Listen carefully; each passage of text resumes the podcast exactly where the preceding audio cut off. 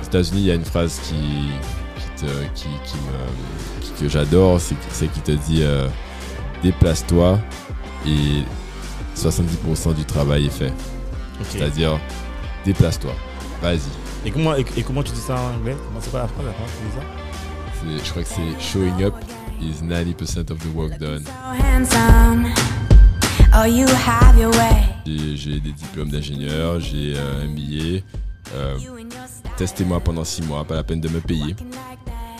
Euh, on essaye. À l'américaine. me payez pas et euh, à la suite du stage, si vous êtes satisfaite, on, me faites mes papiers pour, euh, Pour embauche. voilà, pour mon visa de travail. Ceux qui ne se montrent pas, c'est qu'ils n'ont pas de case et, et- et j'ai compris quelque chose, il ne faut pas chercher une case, il faut plus essayer de créer ta, Créer des cases. créer ta case ou en tout cas commencer avec quelque chose en ayant l'objectif de créer ta, ta alors, case. Il faut arrêter d'avoir des pensées limitantes. Euh, tu peux avoir différents euh, routes qui t'emmènent vers tes objectifs. D'ailleurs, euh, l'important c'est ce que tu as au fond du cœur, tes valeurs. You and your magic, like infinite power. God knows I try to resist. Et si on créait le futur ensemble?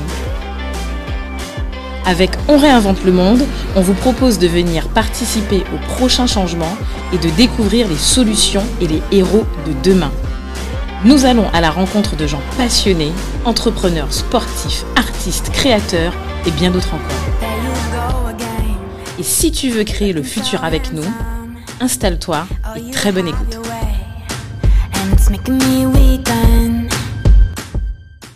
Salut Do. Salut Cédric. Ben aujourd'hui, en fait, on, on reçoit un invité assez spécial. Ouais. Qui a un parcours, mais euh, moi je considère en fait euh, richissime. Ok. Alors, si je te dis festival dans l'eau. Karikira One Love. Waouh. Ok. Ouais. Si je te dis canne à sucre. Un rhum. Tu vas trop vite là. Attends, attends, attends, attends. Bon, un peu compliqué. Si je te dis New York. Hmm, ça, c'est Wall Street, la finance. À ton avis, tu penses à qui là? Ouais, ça, c'est Thierry Renault. bon, allez, il a donné. Voilà, aujourd'hui, en fait, on reçoit Thierry Reynaud. Alors, pour vous dire, en fait, la réalité, je vais vous raconter une petite anecdote. En réalité, l'émission, en fait, on avait déjà enregistré. En fait, Dominique, soi-disant, avait appuyé REC.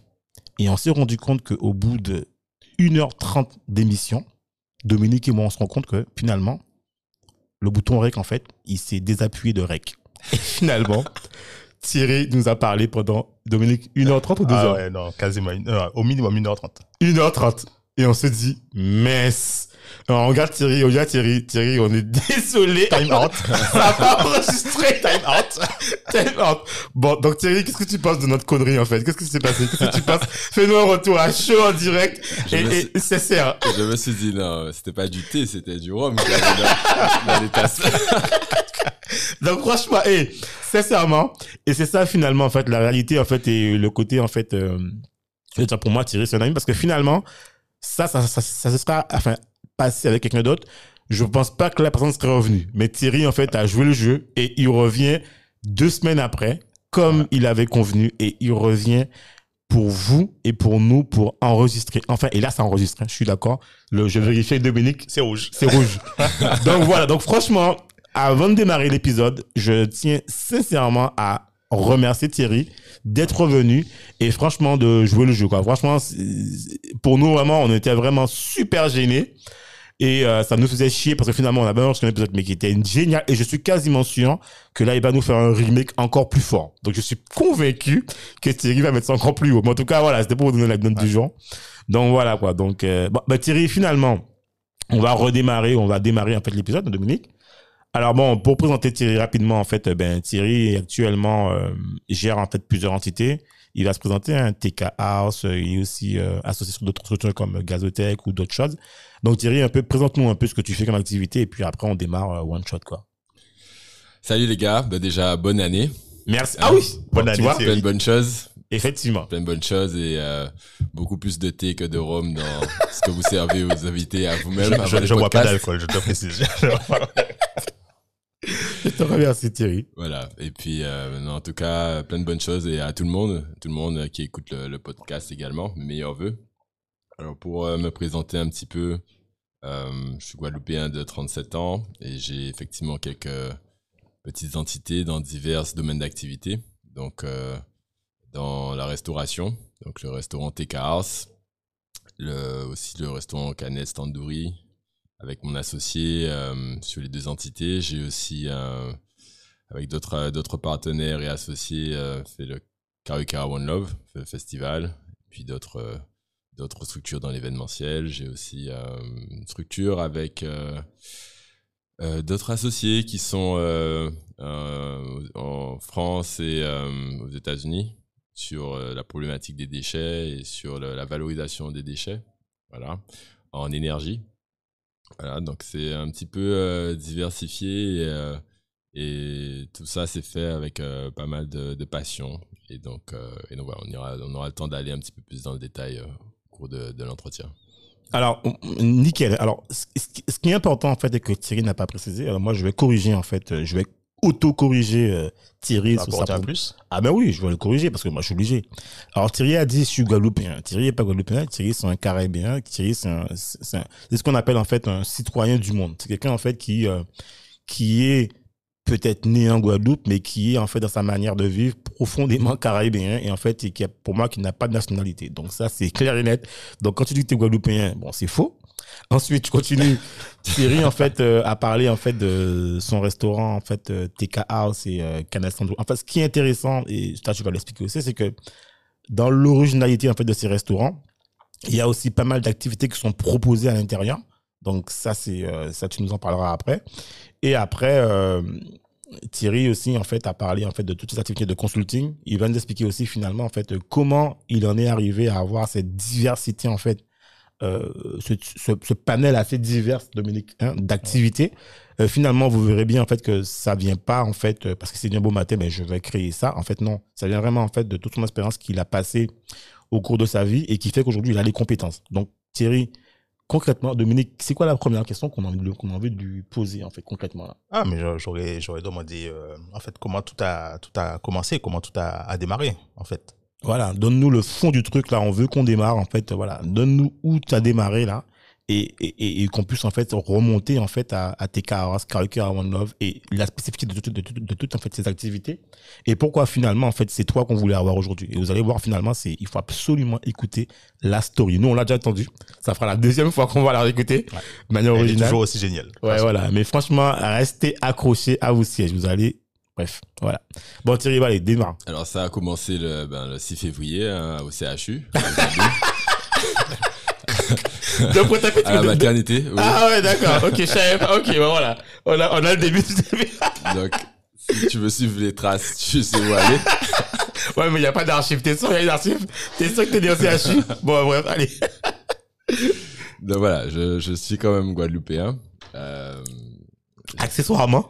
Oui, de père et de mère. euh, voilà, après, tu sais, la l'appartenance à une nation ou à un pays ou euh, une personnalité, je pense que c'est quelque chose qui peut évoluer dans le cœur en tout cas. Tu peux être né en Guadeloupe et avoir vécu euh, toute ta vie en Chine et, et parler chinois mieux que le que le français. Et est-ce que tu es plus chinois que guadeloupéen? Voilà, Ouais, ce sont des questions un peu existentielles qu'on peut se poser. Ouais. Mais c'est vrai que je pense que le, le voyager beaucoup et s'enrichir de ce qu'il y a à ce que, ce que la Terre et ce que le monde a à offrir, c'est quelque chose euh, euh, de- d'essentiel. Et on tu parler un petit peu quelle est la, quelle est la recette où ça a commencé? Je pense que les, les voyages et la, découverte de nouveaux, pays et de nouvelles cultures, euh, c'est quelque chose qui a, profondément changé euh, qui j'étais et qui m'a permis de, voir ce que je pouvais éventuellement apporter euh, au pays ou euh, aux endroits où j'étais euh, à ce moment-là. C'est-à-dire que lorsque tu es à l'étranger, tu, aspires, tu t'inspires de, de, beaucoup de choses et tu peux les retranscrire lorsque tu retournes euh, au pays natal ou lorsque tu retournes, peu importe où tu as décidé de, de poser tes valises. Ok. Ouais, non, je suis d'accord avec toi. Et donc, le, le premier, le premier voyage Euh, c'était quoi? Voilà, initiatique. Ça, c'était, c'était comment? C'était quoi concrètement? Bah, déjà, alors, avant qu'il nous parle du premier voyage initiatique, je pense que euh, Thierry. Attends, déjà, attends, je crois que Thierry, on s'est rencontrés où en fait? En prépa, c'est ça en fait?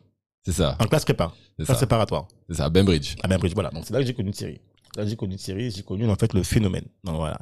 Alors, alors euh, d'accord. Si tu veux, on commence de là. Donc, à Bainbridge, on a effectivement après le bac, je savais pas exactement ce que j'aurais voulu faire de, de ma vie. Euh, donc, je me suis dit euh, que qu'aller en classe préparatoire me laissait beaucoup d'options. Voilà. Donc, je vous avais raconté la dernière fois entre euh, les parents voulaient faire que, que chaque enfant fasse médecin. Ah oui, Euh, oui.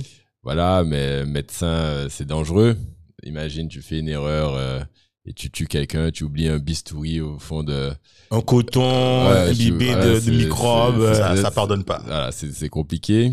Donc, je me suis dit, pourquoi pas se diriger vers les métiers de l'ingénieur, d'ingénierie. Comme ça, au moins, si tu fais, tu fais une bêtise, au moins, ça ne tue pas directement, quoique. c'est- Ça quoi dépend. Quoique. T'as oublié un boulon, le boulon était mal vissé, il était mal mesuré, et puis la vie est tombée. Ça, ça dépend. hein. C'est vrai, Mais bon. c'est vrai, c'est vrai. Donc, euh, en tout cas, tu travailles pas directement sur l'humain, tu travailles directement sur des, avec des équipes, sur des projets, et c'est vrai que ça m'a plus attiré. Ça m'a plus attiré, et donc du coup, euh, euh, au début, je voulais être contrôleur aérien. Je voulais être contrôleur aérien, c'est-à-dire que pour ceux qui connaissent, ce sont les gens qui sont dans la tour de contrôle et qui euh, font les, les aiguilleurs du ciel. Donc ils, euh, ils font le routing des, des avions. Et donc, ils communiquent avec les avions, ils communiquent euh, pour que, que tout se passe bien, que les avions ne se... Télescope pas. Exactement. Ou ne s'écrase pas. Exactement. Voilà, donc, c'est des gens très importants. Et comme ils sont très importants, ils ont aussi pas mal de, de jours de, de, de repos. Ouais. Et donc, je me suis dit, tiens, c'est le métier parfait. Tu vas être contrôleur aérien, tu vas travailler trois jours par semaine. Le reste du temps, tu seras au repos et tu pourras voyager. euh, et voilà, parce que j'ai toujours aimé, effectivement, le voyage. Donc, euh, un c'était, un bon compromis, c'était euh, un job idéal à ce niveau-là. Oui, je me suis dit, bon, voilà, euh, tu auras des tarifs préférentiels avec les. Tu pourras tu voyager, à. à classe VIP, première classe, euh, éventuellement. Quoi que, c'est pas forcément le cas, mais bon, ça dépend. Non, mais voilà, bon, c'était le plan. Et la vie, c'est marrant, hein, tu sais, au début, tu as un plan et, et la vie, euh, comme elle est, elle est, euh, elle est maligne, elle, elle, elle décide autrement, elle met euh, d'autres choses euh, sur ton chemin. Et donc, ce qui s'est passé, à l'époque, on devait passer le concours à 3 heures du matin. Parce que je suis un vieux, hein, j'ai quand même 37 ans. Maintenant, c'est différent, mais à l'époque, on devait passer à 3 heures du matin le concours pour Ah être oui. en, en synchro avec la, la métropole. Métropole, ouais. Et je me souviens, je, me- je m'étais en- levé en retard, j'arrivais en, en quatrième vitesse, en pyjama, euh, Dans la au. Rézé. Au Rézé à côté, là. Et euh, à- au collège du Rézé. et donc j'arrive en retard, l'épreuve a commencé, finalement je m'en sors pas trop mal, mais finalement je rate de, de je crois d'un point. Et, euh, et donc du coup, euh, Ouais, mais attends, mais il y a un truc que tu, que tu, que, que, que, je- que tu dis, en fait, là. Attends, c'est, on, on parle bien, en fait, euh, du métier que tu voulais faire, quoi. C'est ton métier de rêve, quoi. c'est ça, le truc que j'avais prévu, deux ans dans ma tête, je vais faire contrôler rien, ma donc, vie le gars, il arrive en retard, en pyjama, c'est-à-dire que tu sais, c'est le truc où toute ta vie t'as attendu, quoi, et le mec, le matin, il arrive en retard, en pyjama, quoi. C'était quand même 3 heures du matin. Ouais, mais c'est ton truc. c'est vrai, Non, mais ça, sais c'est comment ça se passe. Tu as travaillé, déjà c'est à 3 heures du matin, c'est chiant. Tu, euh, tu as travaillé euh, jusqu'à la dernière minute, peut-être jusqu'à minuit. Ouais, je vois, tu, ouais. tu dis, bon, allez, tu vas prendre euh, deux heures de sommeil. Ouais, et que puis, tu vas- euh, ouais, que ouais. tu vas y aller. Sauf que, ben, peut-être que tu as pas entendu ton premier, ta Mais première attends, alarme. mais, mais, mais, tes parents ne se sont pas inquiétés ou c'est déjà parti, quoi. Je pense que comme ça, c'est ça? Ah non, mais non, t'es- non, tes parents étaient là, en fait. Ils se sont pas dit que tu t'es pas réveillé ou un truc. D'ailleurs, Non, est-ce que c'est pas eux qui t'ont réveillé d'ailleurs, Oui, justement? je me souviens plus exactement, mais sûrement la matière a dû me réveiller et dire Thierry, tu es encore là? Et tu- Panique, tu sais. C'est super, tu t'es mince ici. Et puis je vois sa tête, je vois sa tête, en fait, le visage complètement décontenancé, le mec, écoute, il sait plus. où est le stylo, où est le cartable, en fait, je pars en courant, quoi. Ouais, en plus, à, tu vois, à 3 heures du matin, t'es, ton, Ouais. ton cerveau n'est pas allumé. Ouais, enfin bon, ouais, bref. ouais. Ok. Bon, c'était l'histoire. Finalement, euh, la destinée a fait, a fait que ben, ça ne se passe pas. Et on, on parlera un petit peu euh, de, de toute la philosophie de, que ça m'a apporté et, et dans ma vie et que j'applique aussi jusqu'à aujourd'hui. Euh, il faut jamais, jamais blâmer une contrariété. Il ne faut jamais dire ah cet événement est arrivé, euh, c'est c'est une catastrophe. euh, franchement, je, je regrette énorme- énormément. Non, c'est c'est arrivé comme ça. C'était peut-être pour une raison. C'était Ouais, peut-être destinée, quoi. c'était peut-être prévu, en fait. pour ouvrir quelque chose de meilleur. Ouais. Et je pense sincèrement aujourd'hui que euh, si je me suis pas réveillé, c'était pour m'ouvrir à quelque chose de meilleur. Ouais. Voilà. De toute façon, tu es, tu es retombé sur tes pieds. hein. Voilà. Alors, on sait pas, on va voir. Je, je sais pas. Peut-être que ça dépend. Hein. T'es Thierry, euh, on sait jamais. hein. Et donc, et donc, euh, donc finalement, donc je rate le concours et, euh, et donc j'obtiens, euh, je suis admis dans dans d'autres écoles et il y en a une qui se trouve à Orléans, qui est en électronique et optique, voilà, et système d'information, Et qui s'appelle, qui s'appelle. qui s'appelle Polytechnique Orléans. Ok. Mais à Et l'époque, c'était à pas le. l'époque, c'était euh, le SPO. Ah, Ok. Et, Et, euh, et du coup, j'y vais. Et j'y vais, et donc c'est, j'arrive. à- et pour- tu sais, pour information, je te le dis, moi, je visais aussi cette même école. Enfin, je visais, c'était une de mes écoles que je voulais euh, y aller aussi. Mais après, c'est quand j'ai découvert la ville d'Orléans. Alors, je dis pas ça pour les gens qui habitent à Orléans, hein, les Orléanais, je sais pas. c'est, ça m'a juste tué, quoi. Déjà, en fait, même, je retrouve que l'école, tu vois, elle est excentrée par rapport à la ville, quoi. Tu vois, elle est dans un coin, là. Et puis, même quand j'étais passé les concours, enfin, le truc, euh, l'oral dans l'école, je sais pas, ça, l'école m'a, je sais pas, j'étais déçu, quoi. Tu vois, j'ai pas senti de connexion entre moi et l'école. Donc, bref, c'est bon. Voilà, c'était le truc. euh, bref. Eh ben voilà. Et donc, euh, j'y étais à Orléans. Et donc, euh, ça a été assez compliqué. Été assez compliqué. Je me souviens, là, il faisait froid. J'avais jamais passé d'hiver en, en métropole. J'avais toujours été en vacances. En été Pas forcément, ouais, en été. Et, euh, et du coup, je me suis, je me suis intéressé au, justement au programme d'échange avec les universités partenaires. Et donc, j'ai vu euh, qu'il existait un échange avec les États-Unis et euh, notamment avec la Nouvelle-Orléans, University of New Orleans. Et euh, je me suis dit, ah, ça, il faut, il faut que tu arrives à, Mais alors, à- à oui. y aller. Mais alors, ça, attends, tu parles de ça, justement. Moi, pourquoi, en fait, pourquoi, en fait, t'avais absolument, en fait, euh, ce besoin, en fait, euh, tu vois, quoi, l'école te plaisait pas, ou que tu te rends compte exactement ce que t'es- ce que tu apprenais, ou est-ce que c'est vraiment les conditions, tu vois, Ouais, c'est quoi qui a le petit déclic qui a Ouais. décidé que. En fait, les États-Unis m'ont toujours attiré parce que, alors, pour la petite histoire, quand j'étais plus jeune, mes parents, pour se débarrasser de moi, ils, ils m'envoyaient en- dans des euh, familles, dans des familles euh, pendant les D'accueil, l'été. Ouais, voilà. D'accord. Donc, j'avais été au Michigan euh, et dans d'autres dans d'autres villes et, du- et du coup j'avais toujours eu cette euh, cette appétence pour les États-Unis et, Donc, en fait- et- et puis tu sais quand on est jeune on voit BET euh, Ah oui, on, beat, on a, euh, on a le on a Ja Rule, les clips de rap on, et tout. On a que des références. Enfin, à notre époque, on a beaucoup de références euh, des, des États-Unis. Et puis même professionnellement parlant, il y a le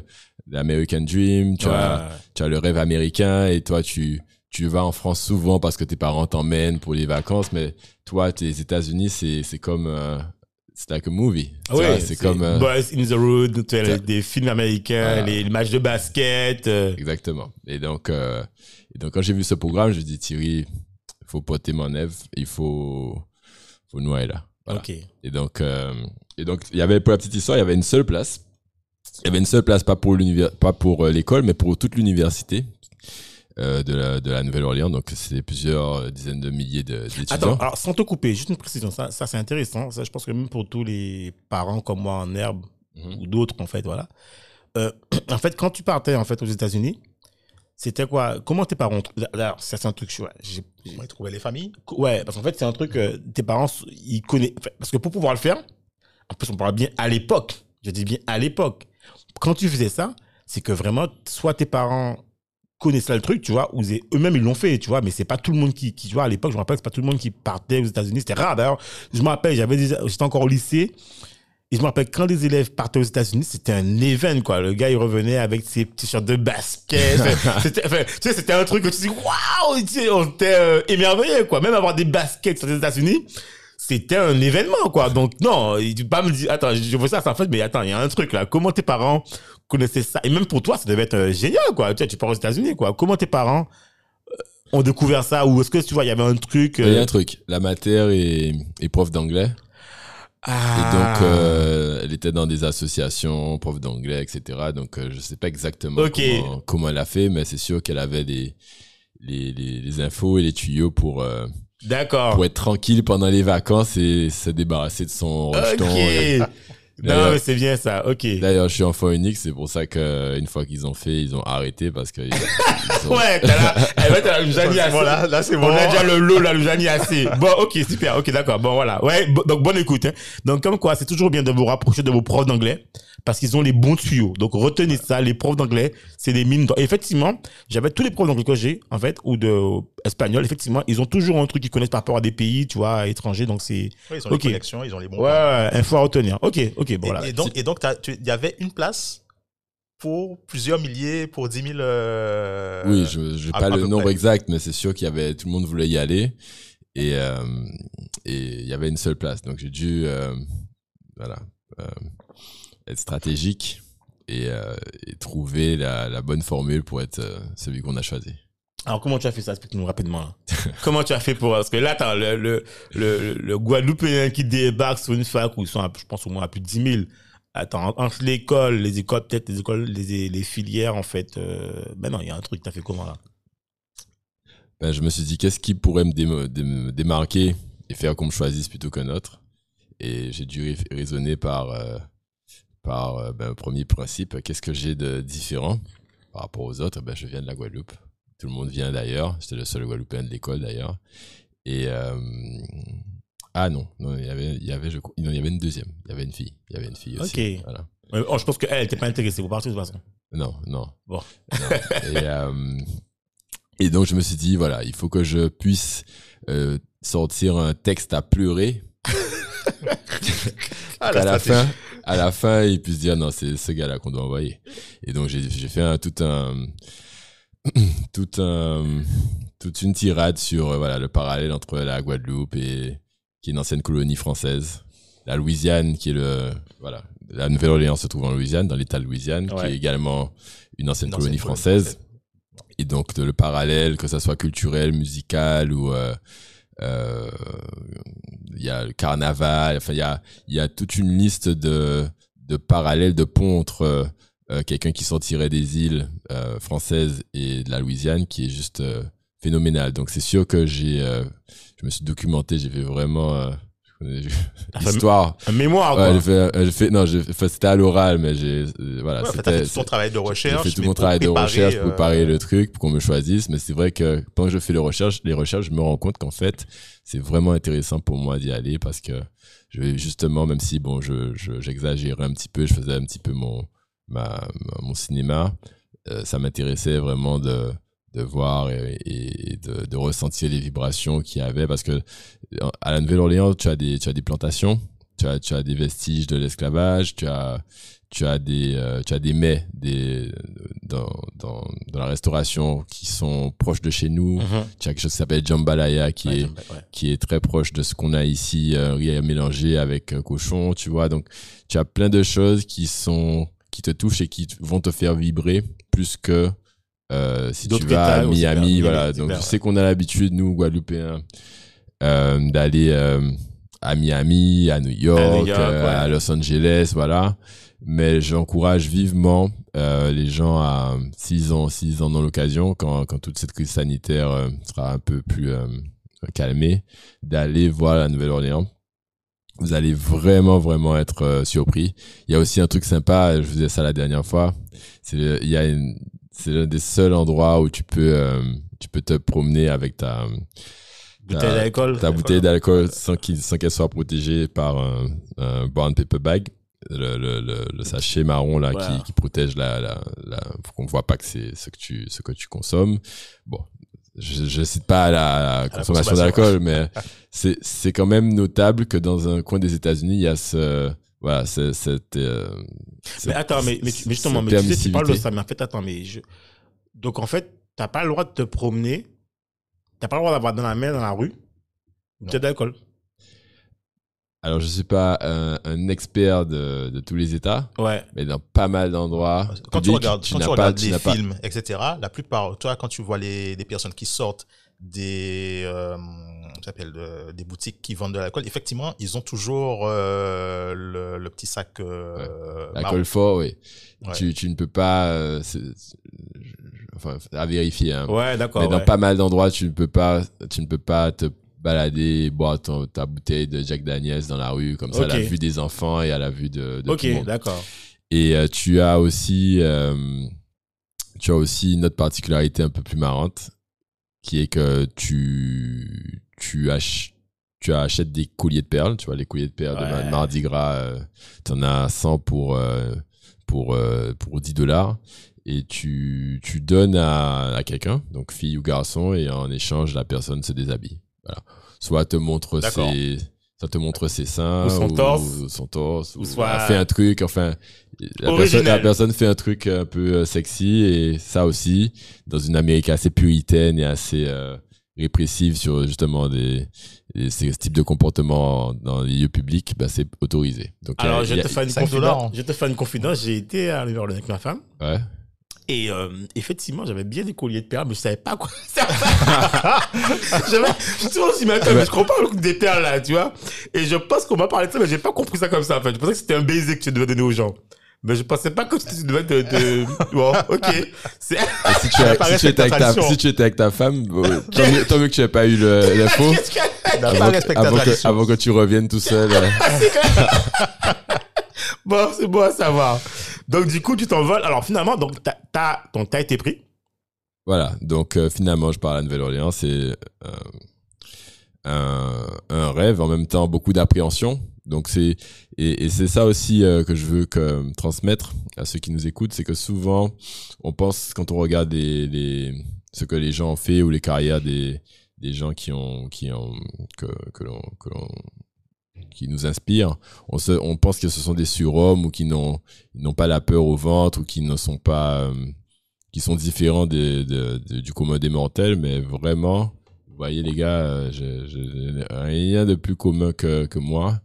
Euh, la peur au ventre quand tu pars, tu l'as euh, clairement, tu, tu sais pas où tu vas atterrir, tu sais pas si tu vas réussir, tu sais pas si c'est pas une grosse connerie que tu es en train de faire et, tu, as juste écouté cette petite voix qui te dit, euh, écoute, tu n'as pas tous les, tu n'as pas toutes les réponses, tu as tes appréhensions, mais tu sens qu'il y a quelque chose de bien pour toi et, tu y vas. Voilà. Donc, il y a, il y a, en anglais, on dit the leap of faith. C'est, c'est un peu quand tu te bandes les yeux et tu fais le premier pas. Donc, c'est, je pense que c'est, euh, c'est quelque chose que l'on doit apprendre à faire. C'est un, Euh, peu, c'est un peu sortir ça, de sa zone pense de, que- de je confort. pense que c'est ce qu'on doit apprendre à faire parce qu'effectivement, euh, le, le corps humain est une, la plus merveilleuse machine au monde. Elle, elle- elle- elle- cette machine nous protège et euh, dans, dans, son, dans, son, dans sa protection, elle t'empêche de faire des choses dont tu n'as pas l'habitude de faire. Et, et souvent, euh, il faut aller contre ce mécanisme euh, interne qui euh, nous empêche souvent de faire certaines choses par peur ou par appréhension. Et donc, euh, Ouais, par préjugé. Tu as, t'as des, t'as des pensées que tu fais acquises et en fait, finalement, il faut sortir de ça, quoi. voilà, de toute façon, tu, tu ne peux, tu n'es qu'un amas de, pardon. tu, Ah, tu- tu- n'es qu'un, enfin, c'est pas péjoratif, mais nous sommes que des amas de, de, de notre passé. Ouais. Donc, on, si on raisonne par analogie, euh, on ne ferait que des choses connues ou passées, ou on ne raisonne que par rapport à des choses passées, alors Ouais. que, alors que c'est un tort. Euh, si on, si on reste dans ce, dans ce cycle, on, on, on, on tourne en rond, ou en tout cas, on, Ouais, tu Bah, fais les mêmes choses, on quoi. fait Tu les fais les mêmes mêmes choses. choses, euh, voilà, Voilà. quoi. Tu rencontres les mêmes personnes, ça. tu vois. D'ailleurs, c'est dans, là, dans le cadre du podcast, tu vois, le but, c'est rencontrer des gens divers, tu vois. On n'est pas sur une, tu vois, on n'est pas que là pour travailler des entrepreneurs, on là pour des, des gens qui ont des parcours différents, tu vois, inspirants, donc euh, c'est le but aussi, quoi. Donc, euh, non, mais c'est top. Et, et donc, du coup, juste notre questionnement, euh, quand t'es parti, euh, qui c'est qui a payé tes, parce que, je- alors, important, aux États-Unis, les, la fac, c'est payant et c'est des phrases, c'est pas, je dire que c'est supra cher, mais en fait, c'est c'est un prix, quoi. C'est des Ah, fois, c'est mais- 5 000 dollars l'année. Ouais. Les, 200, les, dé- les étudiants s'endettent, hein, parfois. Ouais, voilà. C'est sûr. Euh, là, c'était un échange, donc j'ai eu la chance. Et, euh, et franchement, tous ceux qui, sont nés euh, en Guadeloupe et en Martinique, enfin dans les dom-tom et même en France, on a la chance d'avoir l'école euh, quasiment gratuite, même l'école d'ingénieur, hein, une fois que tu as passé les concours. Et les échanges ont la chance d'être des partenariats, c'est-à-dire que même si les études là-bas coûtent euh, 100 000 ou 200 000 dollars, vu que la fac de là-bas a un accord avec l'école ou l'université de, de France, ou de- Ok. euh, donc c'est gratuit pour toi. Nickel. Donc Oh, c'est royal. Ah ouais. Donc en fait, euh, tu bénéficies de de de, ben, de- de- Ouais, une, sorte de bourse, quoi. Enfin, c'est c'est payé, quoi. T'arrives, t'es, tout est pris en charge, quoi. En fait, c'est c'est une opportunité à saisir. Hein. C'est une pas- opportunité à saisir. Si euh, toi qui parlais de tes futurs, de tes enfants et de leur futur, je pense que effectivement euh, un passage et je crois que maintenant c'est obligatoire dans les dans les dans les écoles de commerce et dans les écoles d'ingénieurs Ouais. d'avoir une, une année à l'étranger. étranger. Allez, à mon époque, ça, ça l'était pas, mais je, je comprends pourquoi c'est euh, obligatoire parce que c'est clairement euh, un, un méga plus. Ah ouais, tu m'étonnes. Voilà. Euh. Alors, raconte-nous un peu comment ça s'est passé à Nouvelle-Orléans. Ça, ça, c'est, je pense que c'est un truc intéressant. Alors, à Nouvelle-Orléans, j'arrive, euh, connais personne. Euh, je j'ai mis, euh, choisis mes cours. Alors là, c'est aussi une particularité. Tu choisis tes cours, tu choisis ton emploi de temps. Ah, attends, mais, mais attends, tu choisis tes cours, ça veut dire quoi? C'est que tu arrives, tu peux choisir. euh, Enfin, parce que toi, tu étais en, en, enfin, dans une école d'ingénieur, donc tu vas pas choisir des trucs euh, littéraires, quoi. Je veux dire, euh, Non. tu, tu peux faire, mais tu, peux faire ça. tu peux aller dans une certaine limite. Ok, d'accord. ça doit ça doit être dans le cadre de tes études forcément. euh, Ok, Si tu ah, ingénieur, top, tu vas pas prendre euh, euh, sport. Oui, art, art dramatique, Ouais. euh, quoi que, quoi que. ah, c'est top, ça, d'accord. Tu dois juste avoir un certain nombre de crédits par semestre. Alors, J'oublie le nombre, je crois que c'est 20 crédits. Enfin, Mais tu as, mais tu as une, euh, on appelle une, un- une, une majeure, quoi. Un majeur. euh, C'est ça. un truc- ok. C'est Ça, ça. Tu as une dominante et tu dois, dans cette dominante, tu as pas mal de cours et tu choisis. Ok. Donc, euh, tu choisis si tu es plus intéressé par, euh, par l'imagerie. euh, imagine, tu fais de l'informatique. Dans l'informatique, tu as une vingtaine de cours. Tu as, par exemple, là, tu as, ingénieur audio ou ingénieur vidéo. Ok. voilà. Et tu Donc, peux choisir. Oh, donc, c'est top, ça. C'est ce que je trouve c'est intéressant dans, le, dans la philosophie euh, de l'école là-bas. C'est-à-dire que tu payes, mais tu as cette, euh, cette, ce côté à la carte qui te permet de t'orienter déjà. C'est-à-dire que on est souvent sur des troncs communs assez rigides, euh, même en école d'ingénieur. hein. Ouais. Et là-bas, tu payes, mais en contrepartie, tu, tu peux déjà choisir un petit peu ce qui t'intéresse et anticiper Et- sur ce que tu vas faire plus tard. Ouais, c'est top, ça. Ouais, ouais, c'est pas mal, ça. C'est pas Voilà. mal comme idée. Ouais. Bon. Bon, en ce qui me concerne, j'avais euh, choisi tout pour euh, caler mes, mes cours euh, sur les trois premiers jours de, de la semaine. C'est-à-dire, c'est-à-dire? Comme, comme contrôleur aérien. C'est-à-dire T'avais déjà une idée, t'avais déjà prévu. ah oui, d'accord, euh, ok. voilà. lundi, mardi, mercredi soir, week-end. Waouh, Et puis après, ben, c'est chill, quoi. J'avais j'avais euh, pris un petit euh, un petit job sur le campus où j'étais euh, euh, dans un laboratoire informatique et donc ça m'a donné un petit des petits argent de poche et j'avais acheté une voiture donc mercredi soir c'était euh, euh, Atlanta Miami. Floride Pensacola La 5 heures de route de- de l'Amérique. voilà Waouh. et donc du coup j'ai rencontré aussi euh, une communauté caribéenne là-bas tu parlais de mon côté caribéen Ouais. il a commencé là-bas, euh, ironiquement, à la Nouvelle-Orléans, donc aux États-Unis.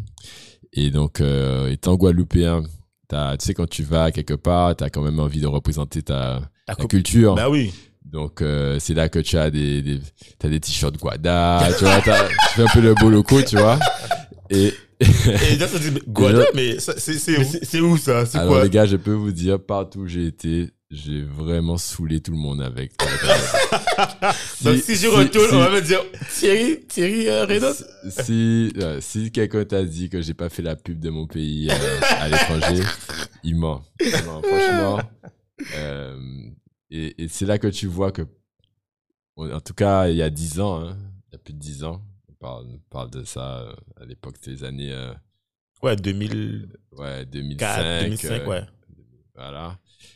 Euh, personne ne connaissait la Guadeloupe. La Guadeloupe, tu devais, je devais dire à côté de Saint-Martin Ouais. ou euh, Near to Cuba, near to. Ouais, enfin, ça, je crois que c'est near. dur. ni- Ouais, close Franchement- to. Franchement, c'est très dur. Ouais. C'est très dur. Des C'est- Guadalupe, euh, euh, espagnol, euh, tu vois. Et, euh, et voilà, donc je montrais, je montrais, et tu, sais, il n'y avait pas de cell phone, euh, il n'y avait pas de smartphone, tu peux pas aller sur Google. Montrer à ouais, euh, ouais, mais regarde, et c'est à côté, regarde, là. C'est, super, euh, donc, euh, donc euh, voilà. Donc en tout cas, je me suis rapproché des Caribiens, qui eux, du coup, connaissaient un petit peu. euh, euh, il y avait une association de, de Caribiens, donc il y avait des Jamaïcains, des Trinidadiens, donc euh, et donc vraiment, je, je me suis intégré à et, Ah ouais, caribéanisé là à 100%. Et j'ai vu en fait la richesse euh, de la Caraïbe. Bon, ma mère aussi, lorsque j'étais plus jeune, m'emmenait un peu partout. Elle adorait la Caraïbe, donc elle m'emmenait dans toutes les petites îles. euh, Ah ouais, donc t'es un Euh, gros gars. T'as fait Caraïbes et... Ah ouais, donc-. Ok. voilà, bon, c'était avec, la, avec, avec Oui, mes bien parents, donc euh, c'était, c'était, voilà. Oui, mais c'était... J'aime bien, c'était... Merci, papa et maman, de m'avoir emmené dans la Caraïbe. Ouais, mais c'est toujours une expérience. oui, toujours, bien euh, sûr, voilà. bien sûr, bien sûr. En tout cas, voilà, super expérience. Les, euh, ça s'est bien passé à l'école et euh, tellement bien passé que je voulais rester. Tu m'étonnes. Et euh, Ah, mais si tu restes, tu dois payer. Là, tu, là, tu rentres... Enfin, parce Alors- que, attends, est-ce que tu aurais pu rester? Non. D'accord, je peux ok. pas rester parce que je peux pas rester parce que c'est un échange. Donc échange, ça veut dire tu vas et tu reviens. Mais il- il t'a- il t'avait donné donc une date limite. euh, C'était un an. C'était deux semestres. Donc j'ai fait un stage en plus là-bas euh, pour euh, pour euh, étendre et puis euh, Le mec, il a fait... j'avais j'avais aussi une petite amie là-bas donc j'essayais de Rester au maximum, rester quoi. au maximum. Mais bon, tu t'es dit que la réalité va durement, en fait, te rattraper. Bah, un jour je reçois un mail de- du directeur de l'école d'ingénieur. Il dit euh, Monsieur Reno, euh, Ah bon, retournement, je comprends pas, on n'est pas encore rentré. On a, ça fait jamais six mois qu'on vous attend camp. Mais vous êtes où? Ouais, le directeur de l'école. Ah ouais, c'est que c'est chaud, là. Ok. Non, c'était- pour nous dire, voilà, euh, la rentrée va bientôt commencer, on n'a pas encore eu de vos nouvelles, euh, comment, comment ça s'est passé. euh. J'ai bien sûr répondu que tout se passe bien. J'ai Ouais, réussi, ouais, ouais, réussi tous mes UV, voici les, les rapports, des notes, etc. Et, et que je reviens, bien sûr. Et, et donc, euh, j'ai dû partir, j'ai dû tout vendre. J'ai vendu la, bah, la- Voiture. j'ai vendu la voiture, j'ai remis l'appartement. Bon, j'ai gardé euh, ma copine. hein, quand Quelques- même. Que- Quelques instants, quoi. Non, pendant Ah un bon moment, Ah on ouais, a continué. On a continué à distance. Elle venait aussi euh, En France? en France, en Ah, Guadeloupe aussi. Oui, Ah ouais Voilà. Et donc, euh, et donc euh, pour une petite, on revient à contrôler aérien. Ouais. Contrôler aérien raté. Finalement, une grande, euh, une grande opportunité, et de, une expérience de vie euh, multiculturelle, euh, euh, euh, professionnelle avec les, les études, même amoureuse avec Ouais. mon ex-compagne et, et des amis de cœur que j'ai jusqu'à aujourd'hui. Je suis le parrain de, d'un des enfants d'un des Jamaïcains que j'ai rencontrés là-bas qui, que, qui est, un- qui est mon, un de mes meilleurs amis, en fait, aujourd'hui, Top, ça. qui vit euh, au Cayman- aux îles Caïmans. Voilà. Et, euh, et donc, voilà. Donc, moralité de l'histoire, si on parle des, des astuces, ne jamais blâmer une contrariété professionnelle. Ouais, c'est... Voilà. Peut-être que une autre porte bien meilleure et vous attend. Voilà. Effectivement. Nickel, nickel. Voilà, pour, on peut fermer le chapitre Ouais. New Orleans. Et- Donc et- là, tu et- reviens pas. Et donc, le directeur t'a dit, bon, il faut revenir. Donc, effectivement, donc c'est dit, tu reviens à Paris. Ouais. Enfin, Paris, non. À, Orléans. à Orléans, Orléans. excuse-moi. À À Orléans. Paris, pour ceux qui Orléans. connaissent pas, c'est à, à une heure de Paris. Ouais, mais à bon, méfiez-vous. Les une heure de Paris, euh, c'est, vous êtes à Orléans, quoi. Donc, vous n'êtes pas à Paris. Donc, euh, et pour les Parisiens, vous êtes pas, vous êtes à Orléans, quoi. Donc, bon, une heure de Paris, ça on connaît. C'est sûr que c'est pas la même chose. C'est une ville beaucoup plus calme, beaucoup plus, euh, voilà. Voilà, beaucoup plus, beaucoup moins active, on va dire. Enfin Non, bon, bref. ouais. Donc quand je retourne, effectivement, un peu euh, frustré parce que j'ai eu la vie, euh, je vous ai pas raconté, mais la Nouvelle-Orléans, c'est, C'est une vie de rêve. C'est, comment dire, c'est chaud. Voilà, c'est chaud. euh, c'est quelque chose, c'est une vie qui vous tient à- au trip. En plus, en plus, cœur. en plus- en plus, j'étais sur le campus. Je vivais sur le campus, comme dans les dans les films. Hein, c'était le campus, les fêtes, les les les, euh, les activités, les matchs de basket, Les fraternités, t'as les pensé fraternités. Ouais. euh, et, euh, voilà, c'est ça a été une explosion de découvertes euh, personnelles pour moi. C'est là aussi que j'ai postulé pour la première fois euh, pour avoir un travail. hein. donc j'ai dû aller parler en anglais pour qu'on me choisisse pour, pour, Ouais, pour ouais. un job sur le campus, tu vois. Donc pas mal d'expérience. Et donc je reviens à Orléans, un peu euh, et là je me dis, pff, il faut que je, faut que je trouve quelque chose d'autre pour me stimuler. Et donc là je regarde qu'est-ce qui est possible de faire encore comme échange et, euh, et euh, pour repartir tout de suite. Donc, tu as Et- peine revenu, hop, déjà, tu, tu penses déjà Je voulais repartir. partir parce que parce que c'est c'est comme euh, c'est comme quand tu manges un ananas. Si tu si, si tu commences par le côté moins sucré, ça te va. Si tu commences par le sucré, quand tu reviens par Ah ouais, ça va pas. Ça va pas, c'est clair. Tu Voilà. dis, ah, c'est pas même pas, c'est bizarre. donc j'étais sur le côté sucré à Nouvelle-Orléans et je reviens après d'avoir goûté Ouais. le sucré, je reviens à Orléans. C'était très Mais alors, ce difficile. que, ce que ce que- n'a pas dit Dominique, c'est que quand même tu reviens avec euh, un diplôme. Oui, un, ba- un bachelor. un- Voilà, un bachelor. Voilà, j'ai un, un bachelor en electrical engineering non, et en, en système d'information. Voilà. Et, euh, et, et donc, euh, je regarde quel, quel échange est toujours possible pour moi à, euh, à l'heure actuelle. Et je vois qu'il existe euh, une, une université en Écosse qui s'appelle qui s'appelle Heriot Watt à Édimbourg et qui propose un super programme euh, dans tout ce qui est télécom, sciences de la, des télécommunications et en Écosse, ok. en Écosse, à Ouais. Édimbourg. Et là, je me dis, putain, Thierry, euh, Écosse, c'est pas la Nouvelle-Orléans. hein. C'est l'Écosse, c'est euh, quand même un, un autre, euh, un autre euh, décor. Il pleut tout le temps. Enfin, de Ah, ce que je voyais dans les, météo. je regardais Highlander. euh, Ça, Et- ça, ça donne pas envie. ça donne ça donnait pas trop envie et les, les hommes à Cédric ont, ont des euh, ont des kits sous les kits on sait pas trop s'ils ont un slip ou pas enfin tu te bats dans une ville où tu as des gens avec des kits et tu sais pas s'ils ont des slips ou pas un peu partout autour de toi c'est c'est quelque Non, mais chose c'est non, vrai je quand peux- même culturellement, euh, tu peux pas. Voilà, c'est culturel, c'est leur manière de s'habiller. Mais ça, ça, ça doit faire quand même un choc, effectivement. non, euh, là, je plaisante mais voilà si j'avais choisi une destination euh, c'est sûr que ça aurait pas été l'Écosse En plus, c'est pas, c'est pas, en plus, réputé pour, être- pour être gris, pleut tout le temps. Ouais, c'est pas des- ouais. tu vois, c'est. Et donc voilà, donc euh, donc euh, petite voix qui me dit bon, est-ce que tu est-ce que tu y vas? L'Écosse, ça t'enchante pas trop. Voyager encore, tu viens d'arriver, bon, est-ce que tu repars encore? Voilà. Et puis euh, et puis du coup, je me dis allez, on y va. On y va, donc euh, pareil, on postule, on, est accepté, on va à Heriot-Watt. Et là, j'arrive à Heriot-Watt.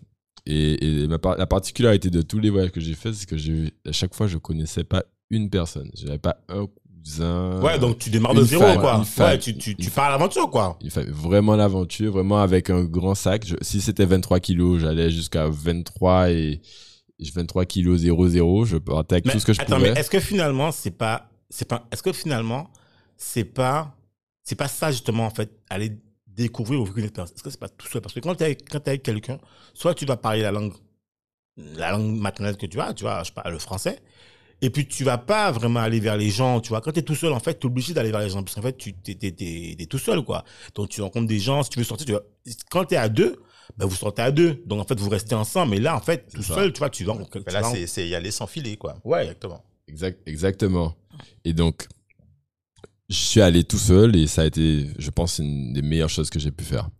Donc, j'arrive à- en Écosse et, euh, et là, euh, effectivement, c'est quelque chose que je n'ai jamais, euh, euh, une expérience que j'ai jamais, euh, que je n'avais jamais faite dans tous les voyages que j'avais fait avec mes parents ou moi-même personnellement. Ou voilà, c'est vraiment des paysans.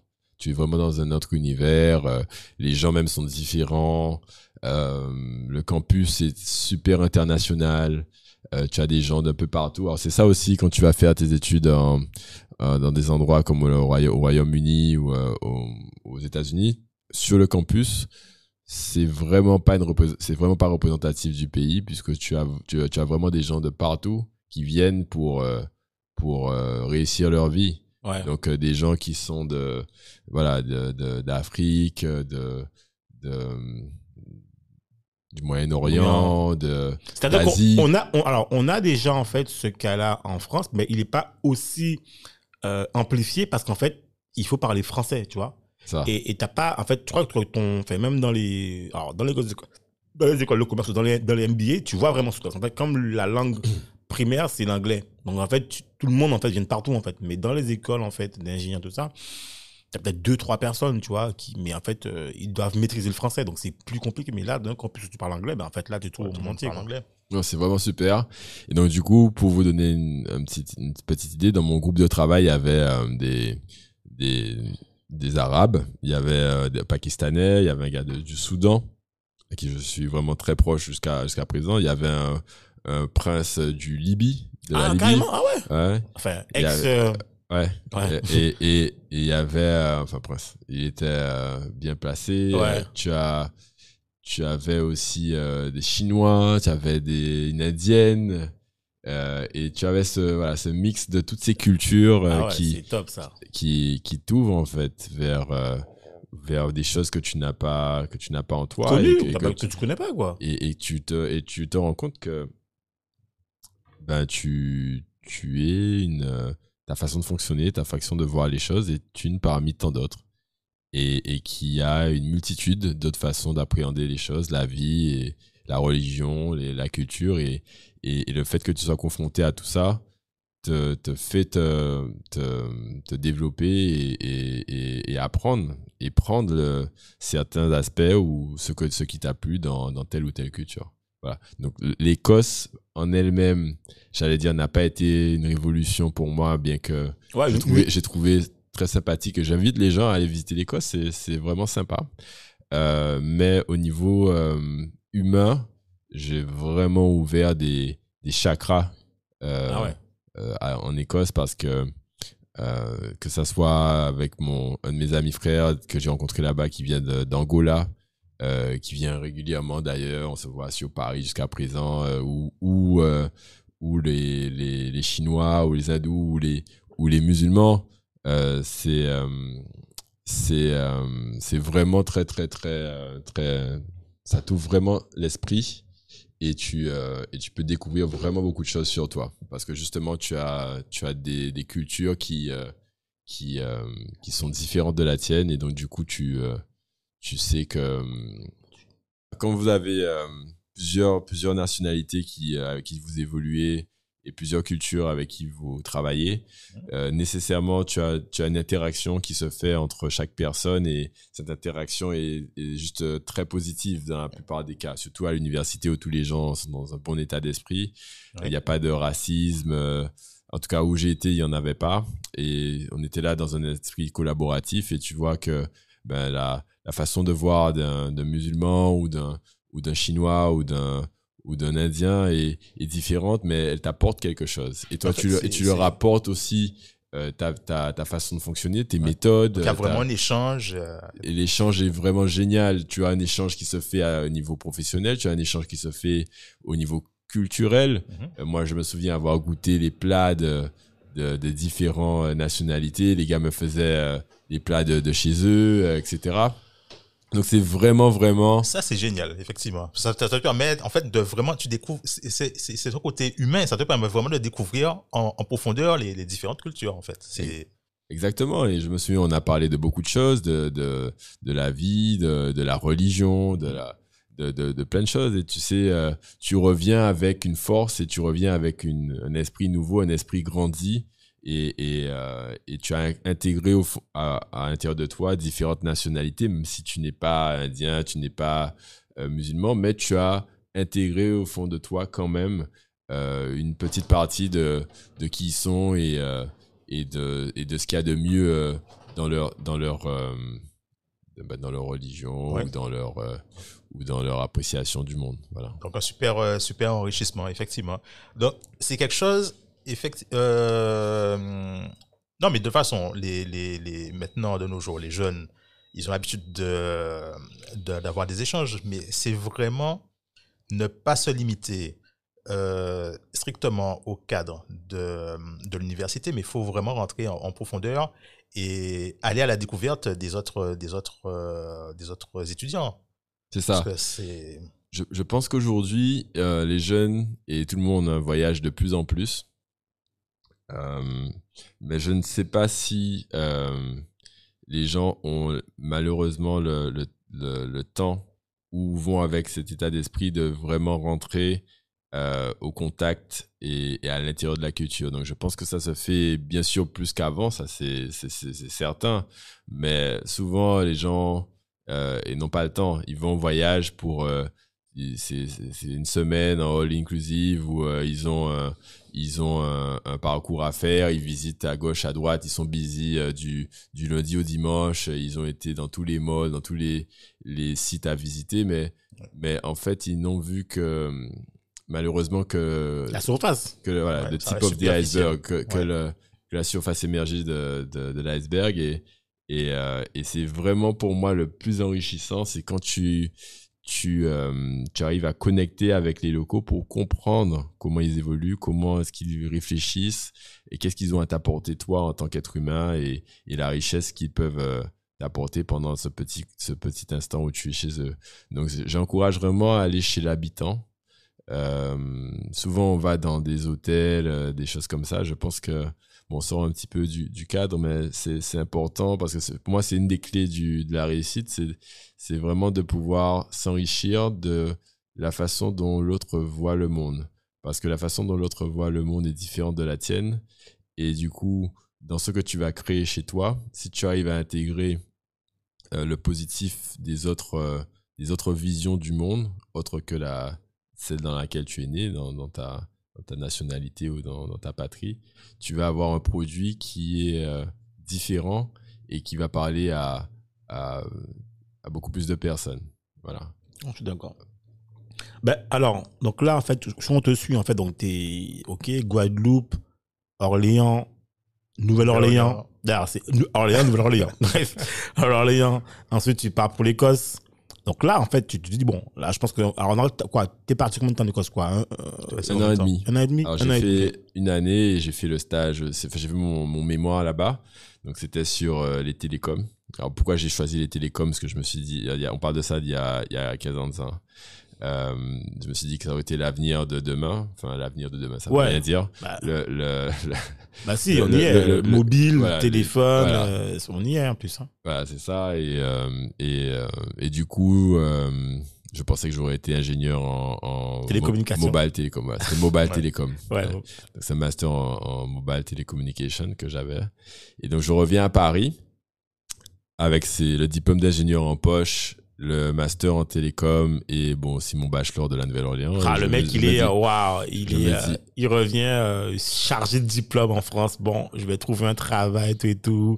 Je sais que je vais trouver tout Alors et tout. justement, je me dis, est-ce que je, est-ce, que je vais encore rentrer en Guadeloupe? Est-ce que je vais faire un carré à, à Londres?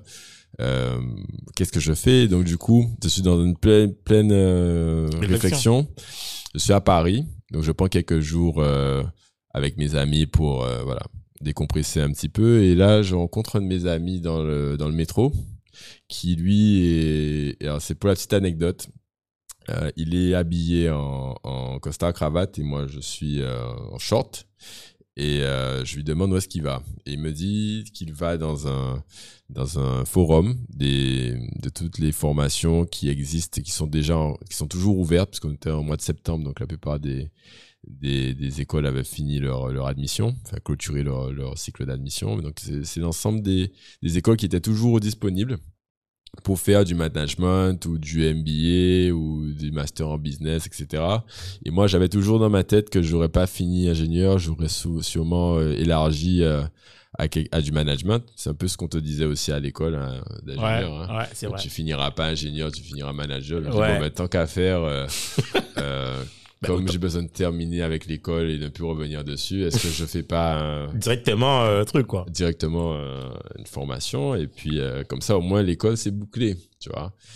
Et euh, et du coup je suis devant un choix et c'est ça que je souris à chaque fois que je raconte l'histoire. Je racontais la dernière fois avec vous.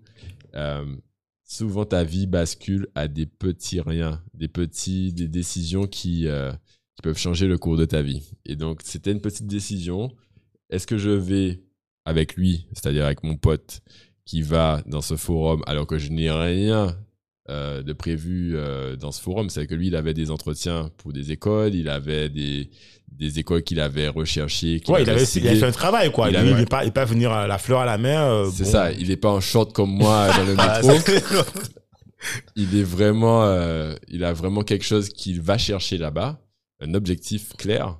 Et moi, j'ai aucun objectif clair. Je suis là. De euh, toute façon, tu te avec- dis, tu es en short au niveau des, tu peux pas, tu pourras pas faire d'entretien euh, à ce Quoique, moment-là. quoi. quoique Thierry, euh, pas sûr. Hein. Et Il donc- est capable de. et- et Ah, donc- juste pour information, euh, Thierry, il est en sandales chez nous. Hein. Voilà, juste pour vous savez. Il a son petit pantalon propre, il est en sandales. C'est pour information. Voilà, on continue. Merci de m'avoir démasqué. donc, euh, donc voilà, la vie, ça tient vraiment à des petits riens. Et souvent, vous, vous n'attendez pas, vous n'avez pas d'objectif, mais il faut écouter euh, son, sa, son intuition. Et, le karma, euh, je sais pas si vous croyez au karma, euh, mais pour moi, le karma, ce n'est pas quelque chose de, de, super naturel. C'est quelque chose de, de, de, réel, c'est-à-dire c'est quelque chose de logique. Euh, karma en indien, je crois que ça veut dire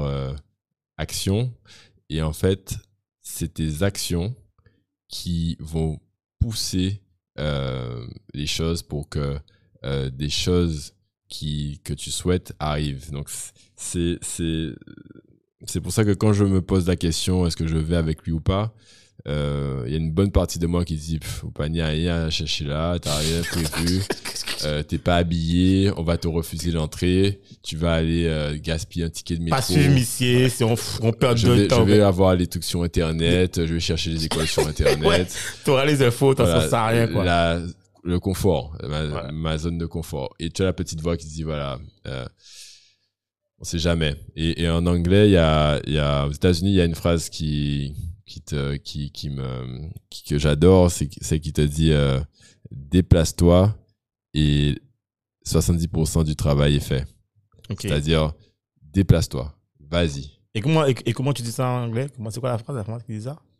Je crois que c'est showing up is 90% of the work done, ou quelque chose comme ça. ouais, ok, d'accord. Voilà.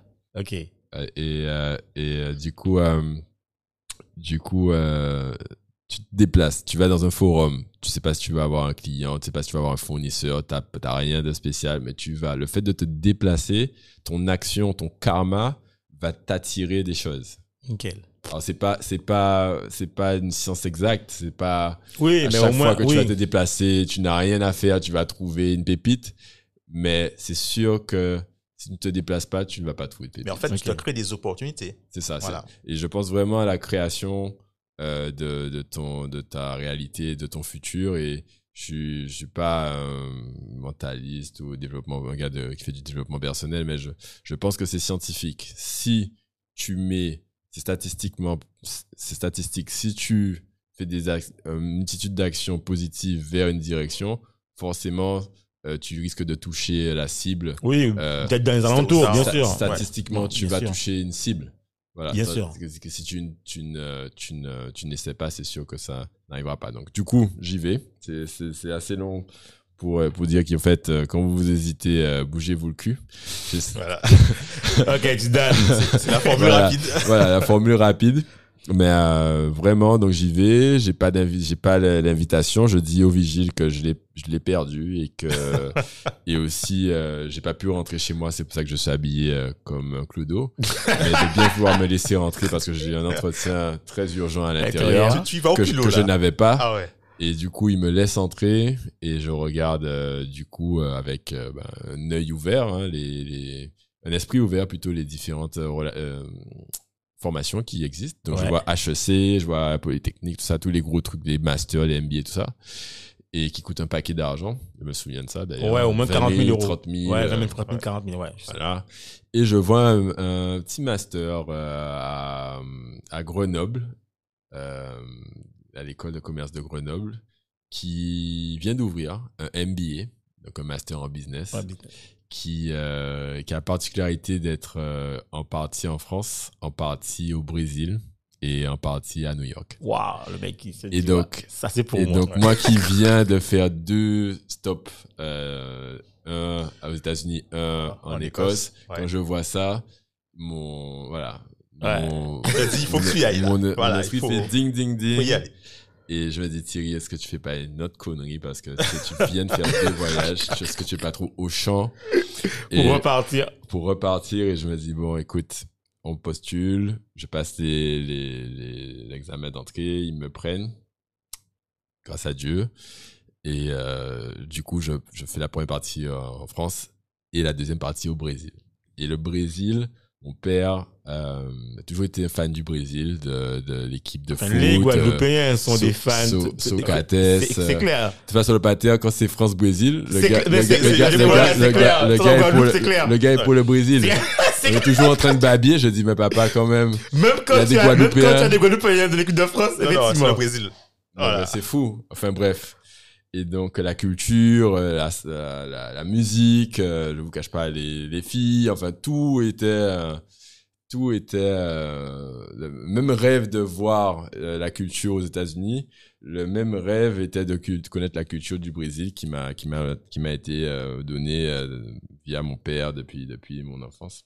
Et donc, j'y vais. Je me souviens, je fais, euh, euh, pour ceux qui connaissent le MBA, c'est tous les cours sont en anglais. Je me dis que même si je connais pas les Brésiliens, je vais quand même me débrouiller. Et lorsque j'arrive euh, au Brésil, eh ben, euh, malheureusement, le- l'école, l'université me dit bon, mais les profs finalement ne vont pas pouvoir dispenser les cours en anglais, ce sera en brésilien, donc en portugais. Et euh, Alors, je comment me tu souviens de ce jour-là, j'ai eu un grand moment de solitude. Le mec, il Ah a ouais, déjà payé tout le truc. Non, il est- ouais. déjà un truc, et on lui dit que c'est finalement, c'est pas la mission, anglais. la mission est accomplie, là. La mission accomplie, alors j'ai fait un prêt pour euh, le MBA parce que ça coûtait dans les, je, crois 12 000 euros, quelque chose comme ça, euh, et euh, qui était pas très cher hein, euh, pour ce que c'était. Ben, par contre, tous les voyages étaient, fallait les payer, Ah, ouais. euh, qui coûtaient du coup assez cher. Ah, en fait, ouais, j'étais était à tes frais. Oui, les voyages étaient à mes frais, l'hébergement, tout ça. Donc bon, Ouais. c'est comme une petite opération euh, Ouais, à financière. 30 000. Donc j'ai dû faire un prêt. euh, grâce à mes parents qui m'ont cautionné, donc merci papa, maman, sinon ça n'aurait pas été possible. C'est clair. Mais sinon, je serais toujours à la maison. C'était de bon investissement. je suis parti. Je suis jamais revenu. Donc, voilà, vous avez bien joué. Et donc, euh, et donc je vais au Brésil et, et, et du coup, au Brésil, ils parlent pas du tout anglais. Ils parlent pas du tout anglais, c'est que le portugais.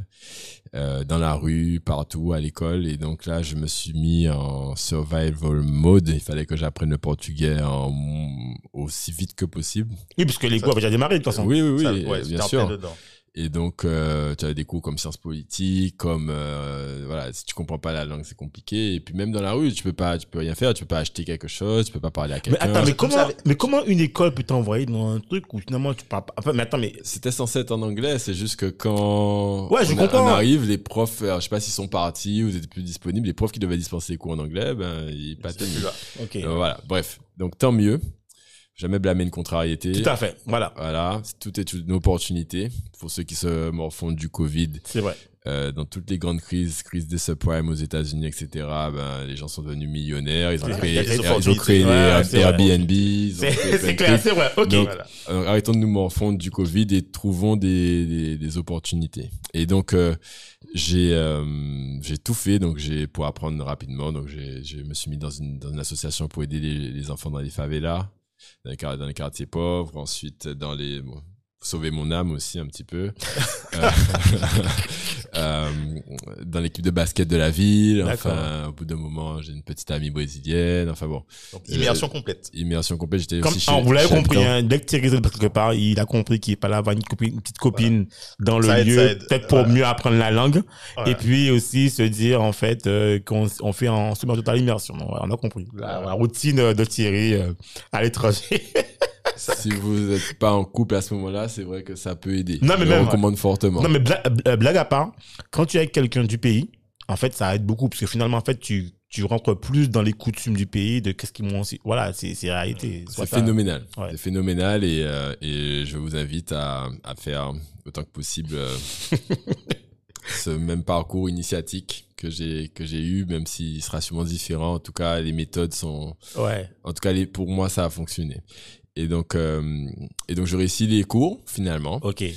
Euh, plutôt bouillant. Moi, j'aime beaucoup le portugais. Je, je trouve que c'est une langue géniale. Le portugais du Brésil, hein, c'est très différent du portugais de- du Portugal. D'accord. Ok. Et euh, franchement, je, je, j'invite de la même façon dont j'ai invité les Guadeloupéens à aller à, aller à la Nouvelle-Orléans, j'invite les Guadeloupéens à aller à Salvador, parce que j'étais à Salvador, dans l'état de Bahia.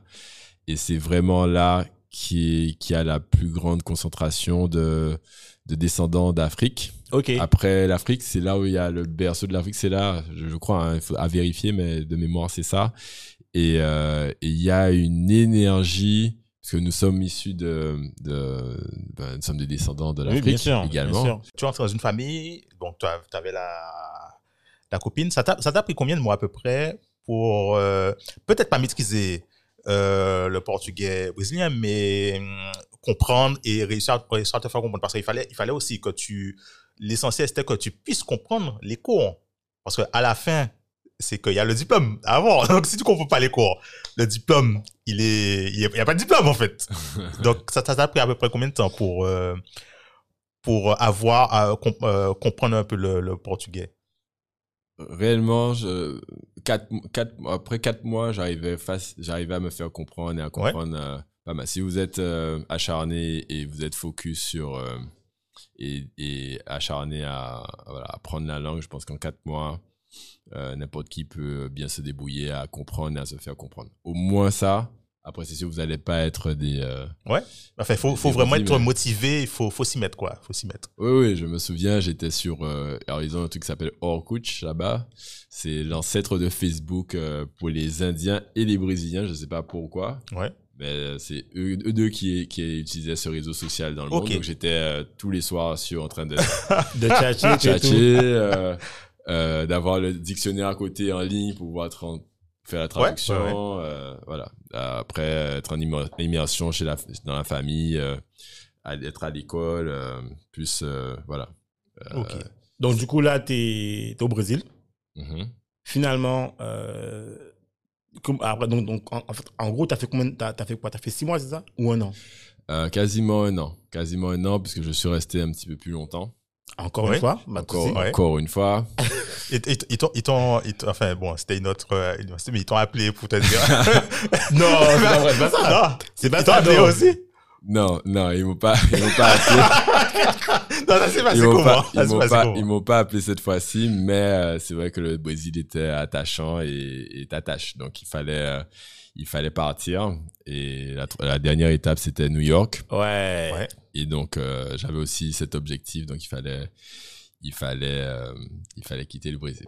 Voilà. Donc, en fait, du coup, tu, tu pars directement du Brésil vers New York ou est-ce que tu dois retourner, en fait, à Grenoble pour, euh, je sais pas moi. Euh, euh, Je dois retourner à Grenoble et euh, et ensuite euh, repartir de Paris vers vers New York. Et je me souviens, c'était assez marrant. comme j'étais déjà parti à Nouvelle-Orléans, en Écosse, au Brésil, je pense que c'était le plus compliqué parce que là, c'était vraiment difficile. Un jour, je vous raconterai des anecdotes de ce qui s'est passé là-bas, les favelas, les coups de feu, etc. mais mais euh, je me suis dit, bon, New York, euh, ce sera les doigts dans le nez.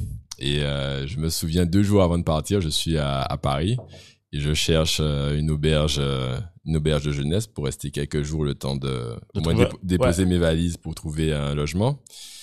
Et, et donc, du coup, je prends une auberge qui se trouve tout près de l'école. Donc, l'école est à- au Financial District, à, à- près de Wall Street. Ok. Et Manhattan, quoi. Ouais. Et donc, euh, quand j'arrive dans l'auberge, il me, donc je prends une semaine. Je me dis en une semaine, Thierry, t'es débrouillard, tu parles anglais, bon, ça va aller, tu vas trouver un, tu vas trouver un, un logement.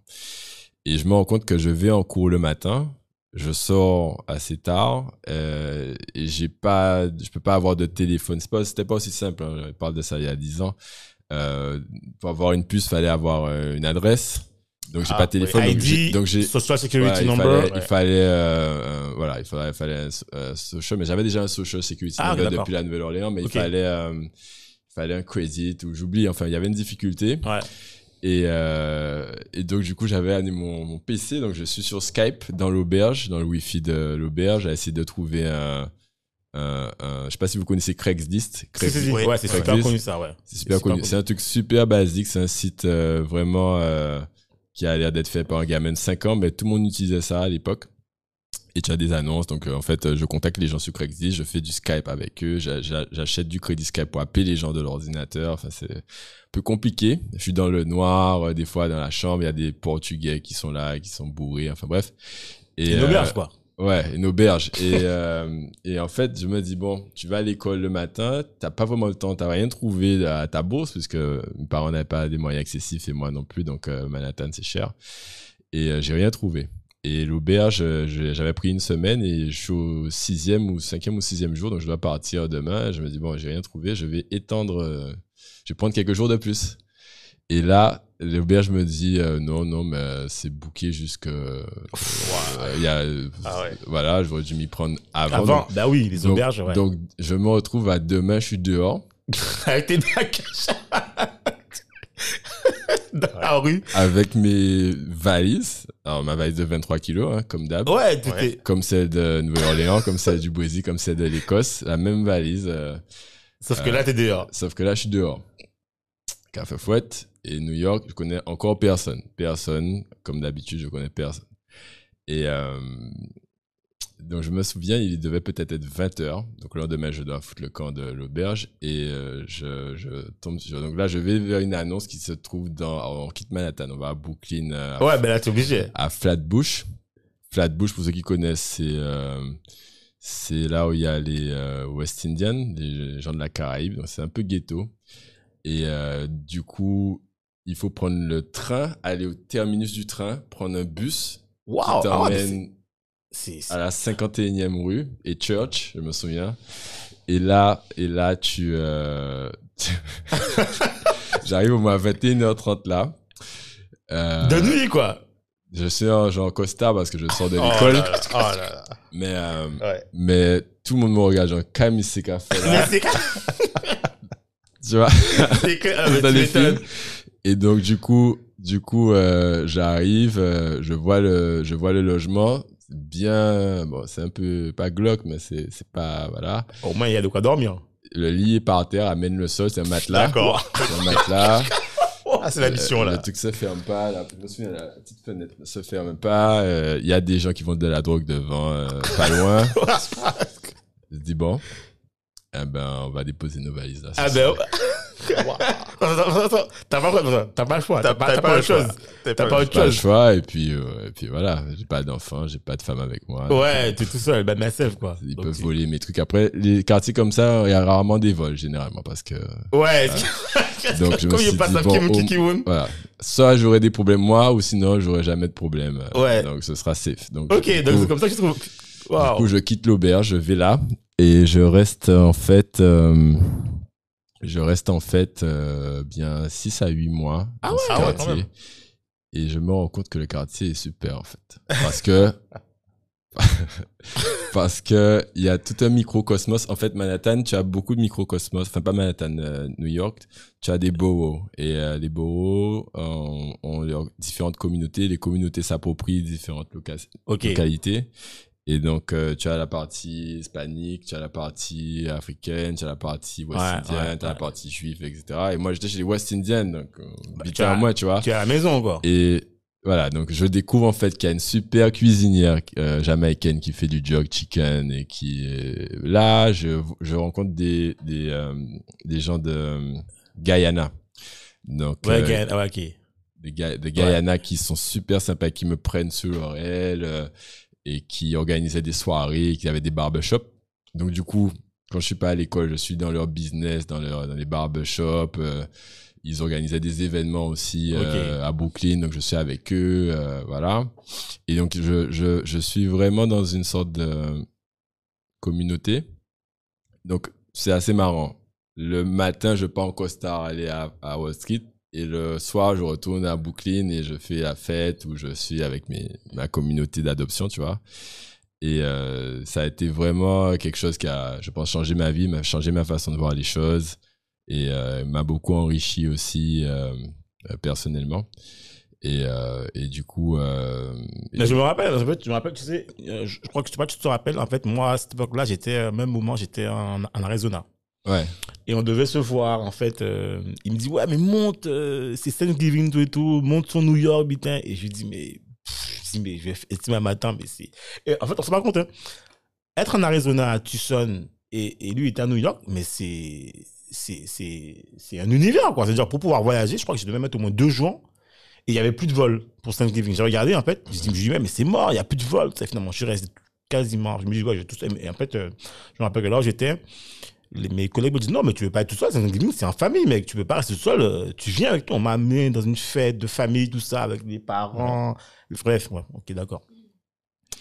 Et donc du coup, l'école, je termine l'école euh, et je me dis Thierry, je peux pas partir avoir mon diplôme au MBA de New York sans sans travailler, sans faire l'expérience du rêve américain. Et donc je me dis pour que quelqu'un m'embauche, pour que pour qu'une multinationale dans la finance m'embauche, il faut vraiment que je prouve que euh, parce que c'est chiant, il faut faire des papiers, c'est comme ici, hein, Ouais, ouais. pour ceux qui ont déjà embauché des, des étrangers, il faut prouver que voilà, tu as fait des annonces au Pôle emploi, que personne ne convient sur le territoire. Ils n'ont pas la compétence ou que t'as la un truc spécifique. un euh, truc spécifique. Moi, ouais. j'ai rien de spécifique à part euh, les sandales du jour. donc, j'ai rien de spécifique. donc, donc euh, il faut vraiment, en gros, en gros, pour qu'ils te prennent, il faut que tu leur montres que tu carbures et que tu vaux plus qu'un Américain. Ouais, c'est ça. voilà, donc, donc j'ai été voir euh, une firme qui s'appelle, euh, une multinationale qui s'appelle Wilmington Trust. Et donc, euh, je leur ai dit, bon, voilà, écoutez, euh, je suis, j'ai des diplômes d'ingénieur, j'ai euh, un MBA. Euh, testez-moi pendant six mois, pas la peine de me payer. On essaye. À l'américaine. Me payez pas. Et euh, à la suite du stage, si vous êtes satisfaite, on, on- vous me faites mes papiers pour, euh, Pour mon- embauche. Voilà, pour mon visa de travail et tout. Le gars me dit banco. Et euh, du coup, je me suis défoncé sa race. Euh, souvent, les gens voient les résultats, mais ne voient pas le travail que tu fais. Ouais, le parcours, quoi. Euh, je, je devais faire du 80 ou 100 heures par semaine. Euh, et c'est pas que le travail, parce que tu peux travailler euh, et tourner en rond. Il faut travailler et, que- et que tu sois productif, tu donnes Avoir des résultats. résultats. Ouais, ou quand on te parle, même si j'étais assez bon en anglais, euh, le business va tellement vite qu'on t'appelle, on te demande des trucs, mais c'est un, un anglais que tu maîtrises pas, une Ouais, technique, ouais. tu peux pas dire excuse-moi, je peux répéter ou Ouais, tu vois. Ouais, il faut que Donc- tu comprennes, quoi. Donc euh, voilà, c'était euh, un challenge que j'ai euh, relevé. Mais attends, Et- tu sais, je vais te rigoler. Attends, juste pour en fait, euh, j'étais en- j'arrive en, dans mon truc là, dans mon truc aux, États-Unis. Et c'était pour une boîte qui faisait du truc euh, prospection, de la prospection pétrolière. On cherchait en fait de l'or et des minerais. Mhm. Et j'arrive dans, le- dans le premier job. En fait, on part au Nevada Mhm. et on devait tirer des câbles.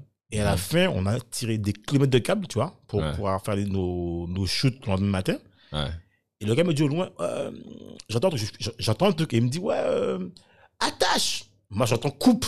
Attends, mais je dis, je dis, il me dit, j'entends coupe. je dis, ok, donc je prends, je prends le truc et je coupe.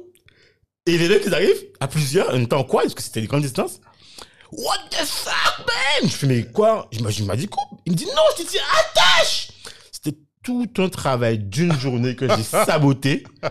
Je, je vais pas t'expliquer, mais écoute, c'est comme si les gars m'avaient puni, m'avaient mis au coin, quoi. En gros, tu, tu comprends rien du tout. Tu sais à rien, putain. le- et en gros, tu vois, c'est le, gros, c'est le Frenchie, un peu, qui comprend rien, quoi. Pourquoi Ouais. on l'a appris, tu vois? Donc, tout expliquer que t'as intérêt à- Et quand ça m'est arrivé, je me suis rappelé que dorénavant, il est hors de question que, que tu vois, qu'on me parle en anglais, que je comprenne pas, ou que, tu vois, j'hésite, ou que je sache pas. Et en fait, tous les soirs, j'avais mis, en fait, les, tu sais, la télévision, et tu peux mettre le sous-titrage. Et tous les soirs, je me faisais au moins 4 heures la non-stop de sous-titrage, comprendre pourquoi j'étais tellement théorisé, tu vois, de pas comprendre.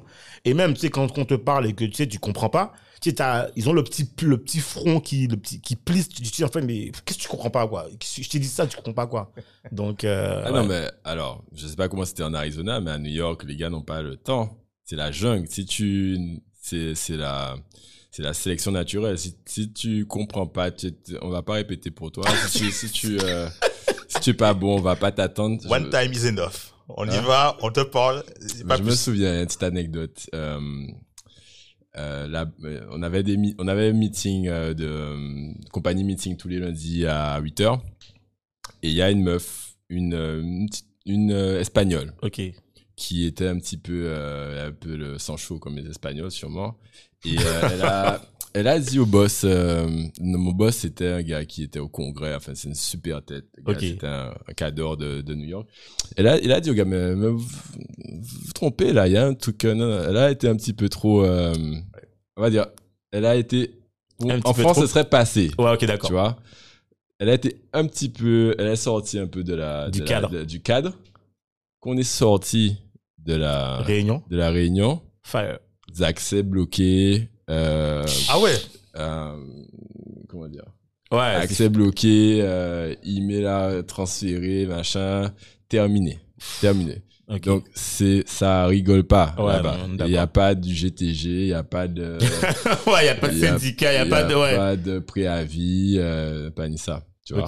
Donc ça c'est avantages c'est inconvénients l'avantage c'est que tu peux essayer quelqu'un. Ici quand tu as quelqu'un ben tu prisonnier avec lui euh, Ouais, ça, je- Ouais, ouais. mais euh, si tu es bon, il n'y a aucune raison qu'on te vire. Ou si tu fais gagner de l'argent à l'entreprise, il n'y a aucune raison qu'on te vire. Bien au contraire, euh, on te vire plus. Enfin Ouais. bref. Non, mais je- Donc il y a des avantages et inconvénients Ouais. des, des deux. Je dis pas que c'est bien ou oui, c'est pas bien bien. sûr, mais au moins, il y a, voilà. Donc enfin bon, pour revenir à, à l'histoire, donc du coup, après six mois, euh, alors pour les astuces, pour ceux qui écoutent, euh, il faut il faut se prendre en main. Si tu, euh, tu as un objectif, tu sais pas comment y arriver, tu te documentes. Il y a quelqu'un qui a eu le même problème que toi dans un autre domaine, dans ton domaine, il a écrit quelque chose. Ouais. C'est là quelque part à toi de te bouger le cul et aller le chercher. Bah, en plus, t'as le web maintenant, t'as Google, t'as plein de Maintenant- trucs, t'as trucs, jours, t'as ouais, je, te, YouTube. je te parle de ça, il n'y avait pas de portable comme maintenant. Aujourd'hui, Ouais. tu as accès à l'univers euh, à portée de, de, De main, quoi, de- d'accord. De, de, de pouce.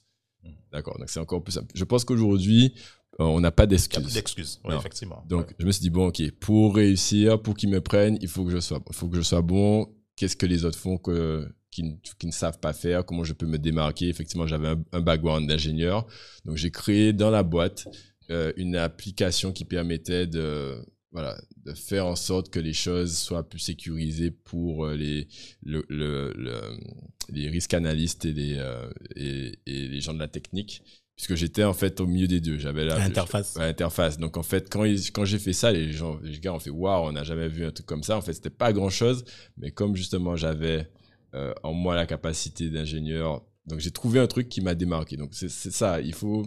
Alors moi j'étais ingénieur, mais ça peut être, j'aurais pu être euh, maçon je- ou menuisier. J'aurais fait un meuble où tout le monde vient le matin, je sais C'est pas. des poseurs tout le monde, en c'est fait, clair, il faut voilà. utiliser ces, ces, ce qu'on sait, ces capacités, ce- savoir où est-ce que tu peux te démarquer pour que tu puisses euh, sortir du lot. Et donc, du coup, j'ai, j'ai, euh, j'étais pas un excellent vendeur, donc j'ai regardé, j'ai lu, euh, je conseille, je, con- je conseille à tout le monde Stuart Diamond, euh, qui est, qui est un négociateur, je pense que c'est le numéro un au monde.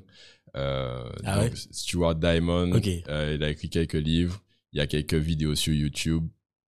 Euh, voilà, donc euh, euh, quand tu veux parler ou négocier avec un client, c'est tu quand tu cherches à te faire embaucher ou autre, c'est tu es toujours en train d'essayer de te vendre et à, à impressionner. Et à, et voilà, donc j'ai sorti quelques quelques quelques astuces que le gars m'avait donné. Ouais. Et quand le, le big boss là qui avait, Ouais, qui avait, qui viré qui la avait meuf. viré la meuf, il a dit mais tu sors d'où toi et, il m'a pris, il m'a dit bon écoute, je vais te proposer un contrat, tu vas être à la fois un vendeur pour la technologie et tu vas faire du risque analyste avec nous machin. Et, du coup à la fin j'ai été embauché à l'issue du stage. Enfin et, et donc du coup ça a été une des plus belles époques de ma vie. J'étais euh, j'étais à New York mais bon je bougeais j'allais voyager tout le week-end euh, voilà c'était assez en plus j'étais toujours à Brooklyn donc du coup j'ai bougé de Brooklyn j'ai déménagé de mon ghetto Et, Bah oui, euh, parce que là, t'as les moyens maintenant. Tu veux, tu veux voilà, avoir un logement, voilà. logement décent. voilà, mais je retournais de temps en temps manger dans le jog chicken de la, de la dame, et voilà. Et, et c'était, euh, voilà, ça a été une expérience de vie en tout Et, cas. et, fait, et du coup, t'as fait combien de temps sur, sur Trois ans. Trois ans. Trois Ah ouais. Et donc je revenais en Guadeloupe. Alors ceux qui pensent que le rêve américain c'est que du, du rêve, il y a deux semaines de vacances. Donc euh, je revenais en Guadeloupe genre une petite semaine, dix jours. Pas ni, pas ni cinq semaines. C'est Oh, la France. Ouais, c'est deux semaines, Voilà. hein. c'est deux semaines, deux semaines, hein. c'est pas. effectivement, même, et, et en fait, euh, aux États-Unis, tu vas, tu vas me dire si, si je me trompe ou pas, en fait, t'as pas intérêt à tomber malade. Non, Parce que, tu as des, on appelle ça des sick days. Des sick days. ouais, tu as un nombre de sick days. Tu as un nombre de jours de maladie que tu peux prendre. Après, si tu dépasses le quota, ben tant pis pour toi. Voilà, exactement. Ouais. Pareil pour euh, l'assurance, pareil pour euh, si tu es malade. Voilà, ça coûte méga cher. Euh, J'avais une copine à Nouvelle-Orléans qui est tombée malade. C'était la, c'était la meilleure de l'université. Elle a tout perdu parce qu'elle a une leucémie. Ah ouais. Et ça, ça- sa ouais. compagnie d'assurance l'a rejetée. Ouais, parce que c'est pas. Ouais. Et parce qu'elle coûtait trop cher à l'assurance. Et donc, du coup, elle devait chercher des entreprises pour euh, se faire sponsoriser ses médicaments. Et avoir ouais, une assurance. et- essayer de survivre avec des, des dons d'entreprises. Enfin, c'est inimaginable pour nous. Ouais. Mais ça te Ah ouais. permet aussi de mettre les choses en perspective et tu te rends compte qu'en Guadeloupe, ben, on est méga bien. On, est, on on est à peut l'aise. on est- peut on est être à euh, ingénieur, ça ne coûte rien. On peut se faire soigner, quelle que soit sa maladie, ça ne coûte rien. Euh.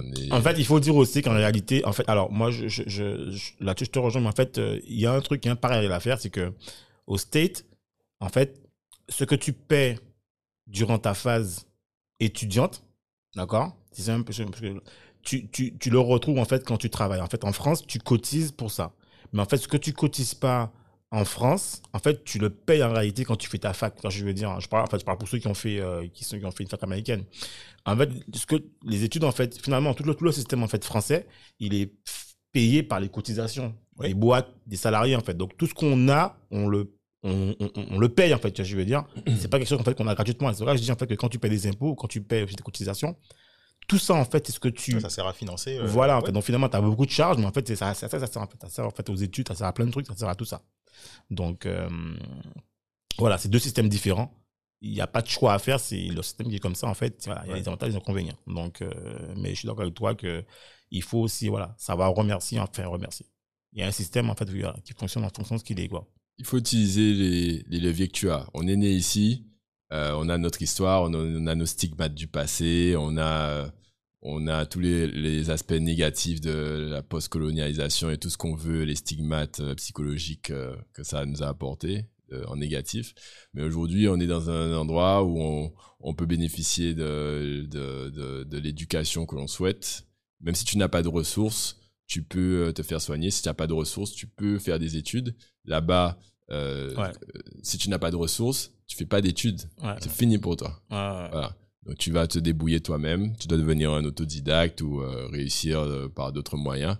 Mais euh, De toute façon, que l'école publique là-bas, c'est encore différent. C'est, c'est, il y a moins de moyens, en fait, voilà. Ouais, le niveau, euh, le niveau doit pas être. euh, Ben, il y a moins de élevé, moyens. hein, en fait, les écoles euh, privées, en fait, c'est financé par les gens, donc du coup, en fait, ou par les, des, des donateurs, tout ça. Donc, en fait, ils ont Ouais. plus de moyens. C'est, enfin, bref. moi, je me, Ouais. moi, je me souviens, c'est quand j'étais à Nouvelle-Orléans, je disais aux gens, euh, parce que le mercredi après mercredi soir, j'étais en week-end. Ouais. Je disais, bon, allons, allons les gars, on descend à Miami, on descend à Pensacola, on descend à la- on va faire la fête. Les gars me disent, ah, Thierry, Ouais, euh, chaud, quoi. ouais. Thierry, non, non, non, on va travailler ce week-end parce que on, on travaille euh, quatre jobs.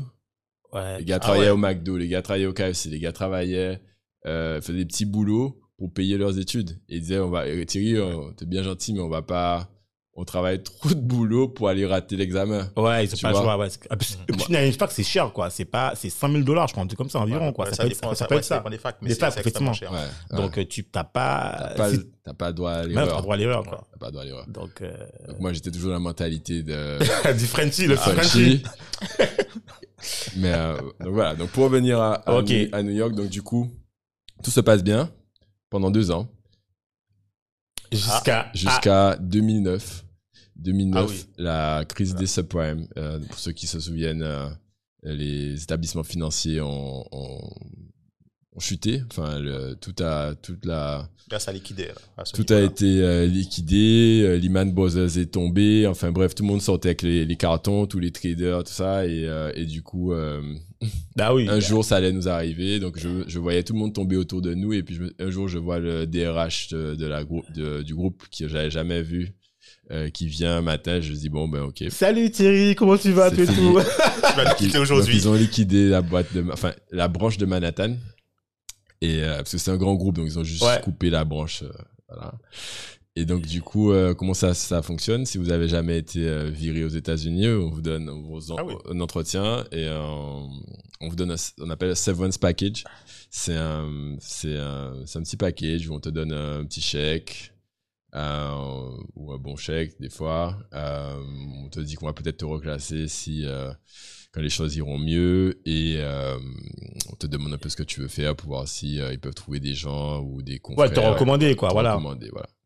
T'avais vu, il y avait un film qui était passé sur ça, le film avec George Clooney, où en fait, il voyage, il prend l'avion tout le temps, il est tout le Ouais. temps en avion, et il fait passer des entretiens dans des boîtes, mais c'est pour virer le- les personnes. Pas vu. Et c'est excellent. Et à la fin, bon, ben, à la fin, George Clooney, on lui envoie quelqu'un pour lui dire, bon, ben, c'est ton tour, mec. il faut que tu, il faut que tu partes maintenant.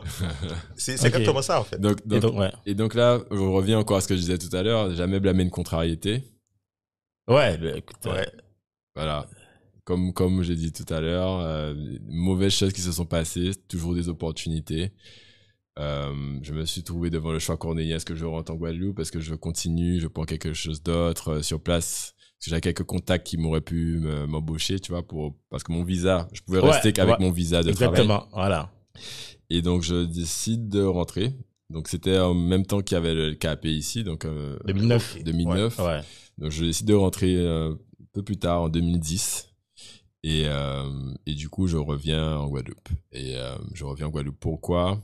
C'est parce que je me suis dit, si je recommence quelque chose à New York ou ailleurs pendant 5-6 ans, j'aurais euh, j'aurais dépassé la trentaine, j'aurais 32, 33 ans. Et, Tu seras Et, établi, en fait. Tu seras je établi, serais tu auras une vie. j'aurais une vie, j'aurais des enfants, tout ça. Et, et j'ai vu la projection que ça avait, parce que j'ai des amis guadeloupéens qui sont à New York et qui ont, qui ont, qui ont fait cette projection de vie avec leurs enfants là-bas, tout ça, et ça me plaisait pas trop.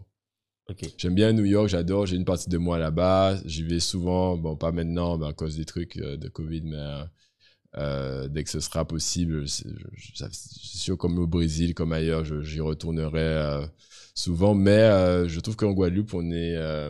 on a la chance d'avoir quelque chose que ben, beaucoup de personnes voient, sauf nous. Ouais, beaucoup de, On, beaucoup, on- de on gens a, on vivent. a vu ces, ces, ces derniers temps, il y a un peu de tension sociale, etc., avec Ouais. les ghettos euh, de communautés euh, euh, Ouais, ouais, qui sont abouillantes, etc. Ben, les gens voient ce que l'on a. On, on- on dit souvent qu'on ne voit pas la, la, perle- richesse, la, la la richesse. perle qui est à côté de nous.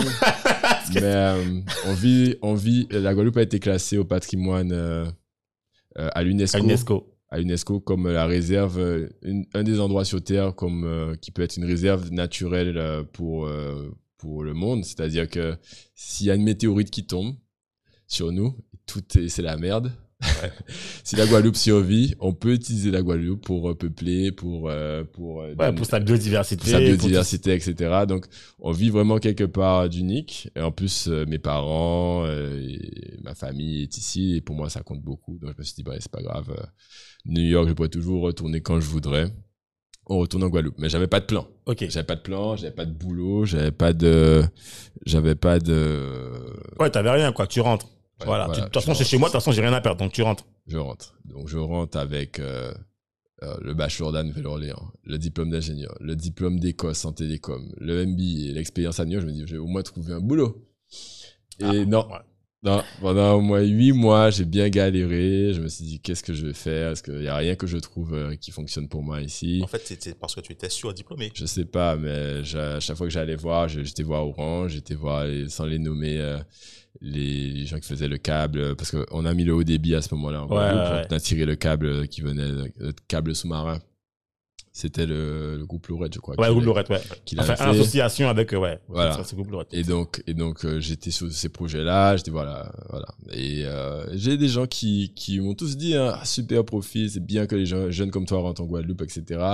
Mais je comprends, euh, je comprends que ça soit difficile parce que tous ceux qui ne se rentrent pas, c'est qu'ils n'ont pas de case et, et, et j'ai compris quelque chose. Il faut pas chercher une case, il faut plus essayer de créer ta, Créer cases. créer ta case ou en tout cas commencer avec quelque chose en ayant l'objectif de créer ta, ta, ta Mais alors, case. attends, je vais juste te couper. En fait, c'est bien que tu dises ça parce qu'en fait, euh, bon, je profite du podcast en fait pour faire un coup, de- un coup de cri, un coup de gueule. En fait, Vas-y. j'ai envie de dire en fait à tous ceux qui qui ont en fait envie de rentrer, en fait, ne venez pas en fait chez vous ou même un lieu où vous aimez avec l'idée de dire voilà, j'ai des diplômes, je rentre, je vais chercher un emploi. C'est en fait, c'est pas qu'est-ce que je vais attendre, mais c'est qu'est-ce que j'apporte sur place en fait. Parce que sur place, si vous avez des compétences, des skills ou n'importe quoi, c'est qu'est-ce que je peux apporter de plus. Et il faut bien comprendre que quelles que soient vos compétences ou vos diplômes, ben, malheureusement, en fait, on se plaint souvent en disant oui, mais j'ai pas trouvé, ou en fait, on m'a pas embauché. Mais en fait, les gens qui vont vous embaucher, c'est des gens, en fait, soit qui sont de votre communauté, ou enfin, soit de métier, enfin, je parle du métier que vous avez, ou si votre métier, en fait, a un potentiel. Mais bien souvent, ben, ce que vous, vous pouvez apporter, en fait, vous pouvez l'apporter, en fait, déjà, la, je pas dire la création d'activité, mais en tout cas, vous pouvez apporter vous personnellement. Mais quand vous rentrez dans l'idée de vous dire, je viens et je vais chercher pour qu'on puisse me prendre, mais en fait, mais on va vous prendre pourquoi, en fait, dans quelles circonstances, dans quelles, ouais, je veux dire? Donc, en fait, c'est plus une autre logique qu'il faut avoir. Tu vois, quand on rentre dans, dans, et souvent, je me rappelle quand je suis rentré ici, j'étais dans la logique aussi au début. Alors, moi, que je suis rentré pour entreprendre, c'est différent. Mais quand je suis venu la première fois que je suis venu dans, euh, d'Angleterre, j'étais venu en vacances, je dire à mes parents, ben, bon, ben, t'as qu'à faire, je vais rester, quoi. Mon père m'a dit, mais tu vas rester faire quoi? J'ai dit, ben, je sais pas, même si je fais dans le pétrole, en fait, je vais trouver un truc. Et, il me- et en fait, effectivement, on a, on a eu là-dessus une longue discussion. Et je me suis rendu compte que non, en fait. Quand tu rentres sur un territoire aussi minuscule, alors je suis bien, à Guadeloupe, c'est un point dans, dans le monde entier. Chez vous, quand on est un globe terrestre, c'est un point, quoi. Donc, quand tu rentres dans un territoire qui, de plus, est un département de France, c'est pas la région, c'est pas, c'est pas l'Hexagone. On n'est pas à Marseille où tu peux trouver un truc euh, à Aix-en-Provence ou Mhm. tu vas à Nice, quoi. T'es en Guadeloupe. Soit, en fait, ton métier existe déjà et tu veux quelque chose, ou soit, finalement, en fait, euh, tu dois, en fait, euh, pouvoir apporter en te disant, voilà, j'apporte ma compétence et je vais voir, en fait, comment je peux, voilà, quoi. Donc, Clairement, euh, de toute façon, quand tu acceptes un boulot, c'est for- forcément réducteur par rapport à l'envergure que tu peux avoir. Parce Voilà. que lorsque tu acceptes un, un boulot, c'est par rapport à une fiche de poste, un besoin précis. exactement. Tandis que toi, tu es quelqu'un de multidimensionnel. Si tu t'exprimes, tu peux aller dans la direction que tu veux. Mais si, on, si tu viens dans une case, On te à ça, tu, seras forcément restreint à cette case. Donc, tu vas peut-être exceller dans cette case, mais tu vas jamais autant te développer que si tu n'as pas de, de case autour Tout de toi. Non, mais si tu n'as pas de mur autour de toi et que tu peux voilà, décider, ben, tu as envie de faire de l'événementiel, tu fais 6, tu as envie de faire la restauration ou un cabinet de conseil. Voilà. Donc, c'est sûr que c'est difficile sans capital de venir et de lancer son truc. Donc, je comprends la difficulté, mais je pense que le coup de gueule que tu as, je l'appuie. Et si euh, il y a des Guadeloupéens qui ont envie de rentrer, mais qui pensent qu'ils n'ont pas, il n'y a, pas grand chose pour eux, je dirais que euh, une des stratégies serait peut-être de regarder ce qu'ils peuvent faire ou ce qu'ils ont, ce qu'ils pourraient quand même euh, avoir comme boulot.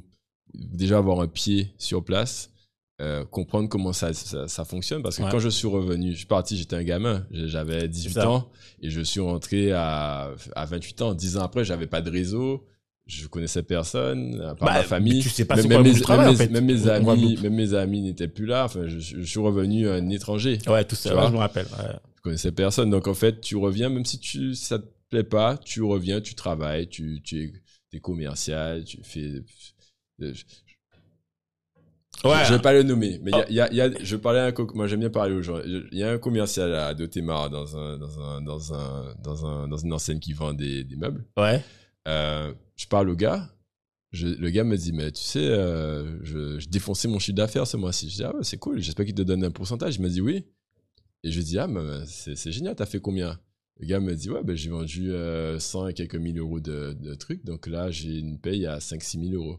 Je dis, mais tu sais que, que un ingénieur, Ouais, c'est quand il rentre ici, c'est 2000 euros qu'il c'est gagne. clair. non, c'est- Donc c'est- en fait, il y a beaucoup de boulot qu'on regarde euh, Avec une condescendance. Ouais, condescendance euh, de merde. clair. Ouais. Tu Alors, vois, excuse my French. ouais. Mais en fait, euh, tu peux revenir utiliser plein de boulots tremplin. Je connais une copine qui vend des cuisines. La meuf vend des cuisines. Elle se fait 7 000, 8 000 euros par mois en commission parce qu'elle vend bien. Ou, ou je connais. Alors, ça, c'était le. Ça, ça, c'était le. le, le- ça, c'est le plus marrant.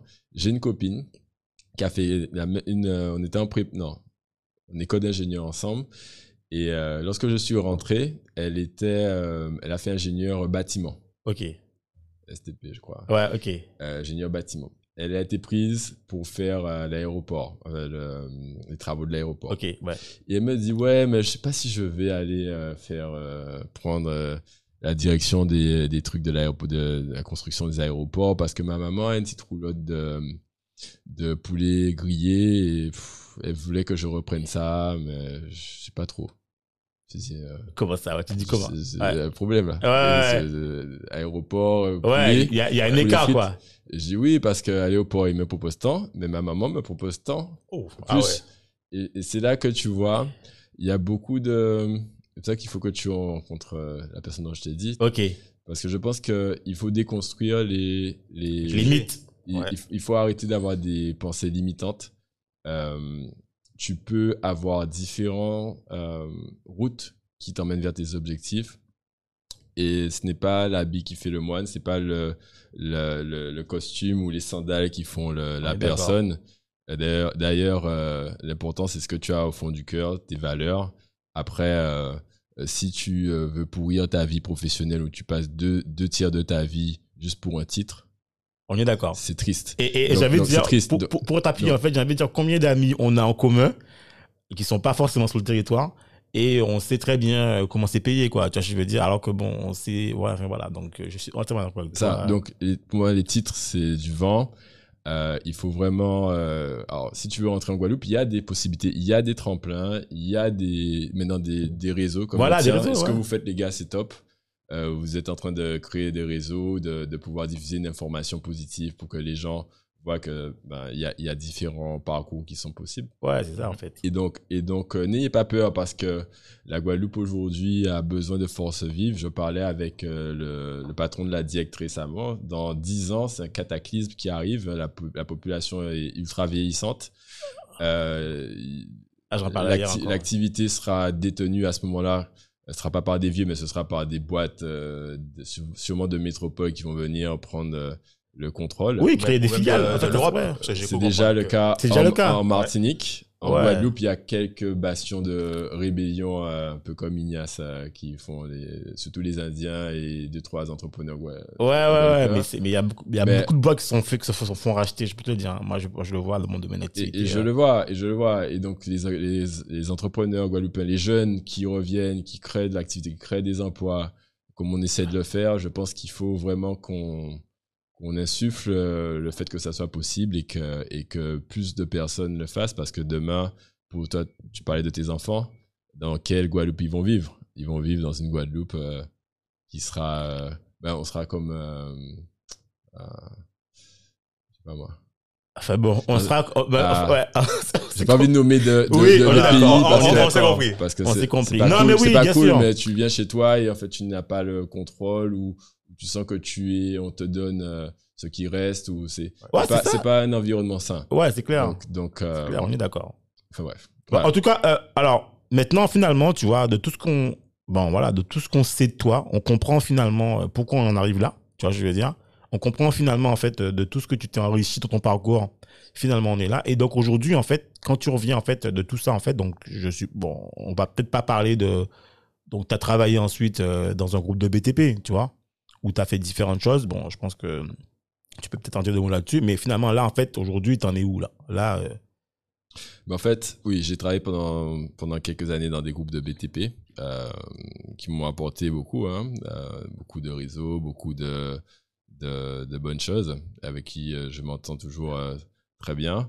Mais c'est sûr que aujourd'hui, je fais ce qui me, ce qui me, on va dire ce qui me passionne. Pas que ça me passionnait pas avant, mais je pense que comme on a parlé de, de cadre, lorsque tu es vraiment, tu as vraiment les mains libres pour faire ce que tu as envie de faire le matin, que ta, ta vision, c'est que tu, ce que tu vas faire dans la journée est, est 100%, 100% cohérente avec ta, ta vision. Et ça, ça peut être euh, aller marier un bœuf, hein, ça peut être aller Ouais, à la non, mais rivière, ça, ça peut être aller créer une entreprise. ça- en tout cas, tu es congruent, tu es, tu es cohérent avec toi-même, ça te, ça te donne une sérénité, même si tu travailles peut-être plus pour moins d'argent ouais, tu ouais. vois. Mais tu as cette paix qui te, qui, qui je pense doit être euh, euh, appréciée par, par, par tout un chacun. En tout cas, tous ceux qui ont essayé, j'en connais peu qui, euh, qui sont revenus après. Donc Ouais. c'est sûr que alors mon, mon, mon, mon entrepreneur fa- favori, c'est Elon Musk, qui a, dépassé Bah, Bezos, là, on a vu. L'homme le plus riche du monde depuis hier, c'est plus hier Ben, c'est vraiment pas par rapport à sa richesse, c'est juste que il, euh, bon, il te dit que créer une entreprise, c'est manger de la glace au bord de- du précipice. Parce que tu seras toujours euh, au bord, en tout cas quand tu crées une société, euh, 90% des startups euh, meurent, tu es au bord du précipice tout le temps. Ouais. Donc tu es sur un, un- un stress de tes actions qui vont peut-être conduire à, à la fatalité de ta société.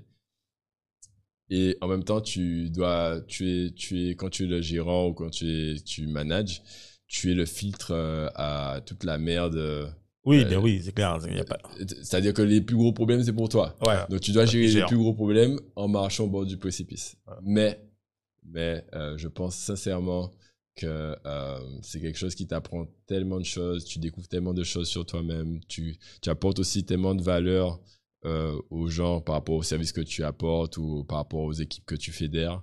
Euh, Il y a aussi l'expérience humaine. Moi, je me souviens quand j'étais sur des chiffres, sur des tableaux de bord, quand tu travailles avec le contact de l'humain, dans, certaines de mes sociétés, c'est dans la restauration. Tu as un plaisir de voir les gens contents, tu as un plaisir de voir des gens progresser avec des collaborateurs. Donc, c'est- aussi enrichissant à ce, à, ce niveau-là. Donc, euh, c'est sûr que là, j'ai une boîte de conseils qui travaille plus avec euh, les, les, groupes, mais euh, j'ai aussi la restauration ou l'événementiel qui, qui sont des choses qui, qui, que je trouve bien et qui, en tout cas, qui me donnent envie de me lever le matin. Voilà. Ouais, ben, tu vois, voilà. En fait, là, on est sur la fin. Mais il y a, Ouais. y, a, y a un truc, en fait, on va terminer là-dessus. C'est OK. Donc, tu es dans la restauration, ça, on comprend. On comprend finalement, en fait, toutes tes, tes passions et comment on en arrivé là.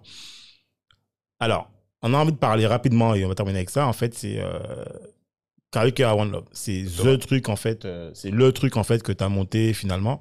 Et on va en parler dans le comment et on va en parler finalement dans, dans le même temps. C'est c'est quoi à One Love, d'accord Et comment t'en es arrivé là? Moi, j'avais, pour tous ceux, moi, je, il y a plein de gens que je connais. Moi, je crois que même mon frère a fait quand il était jeune des soirées.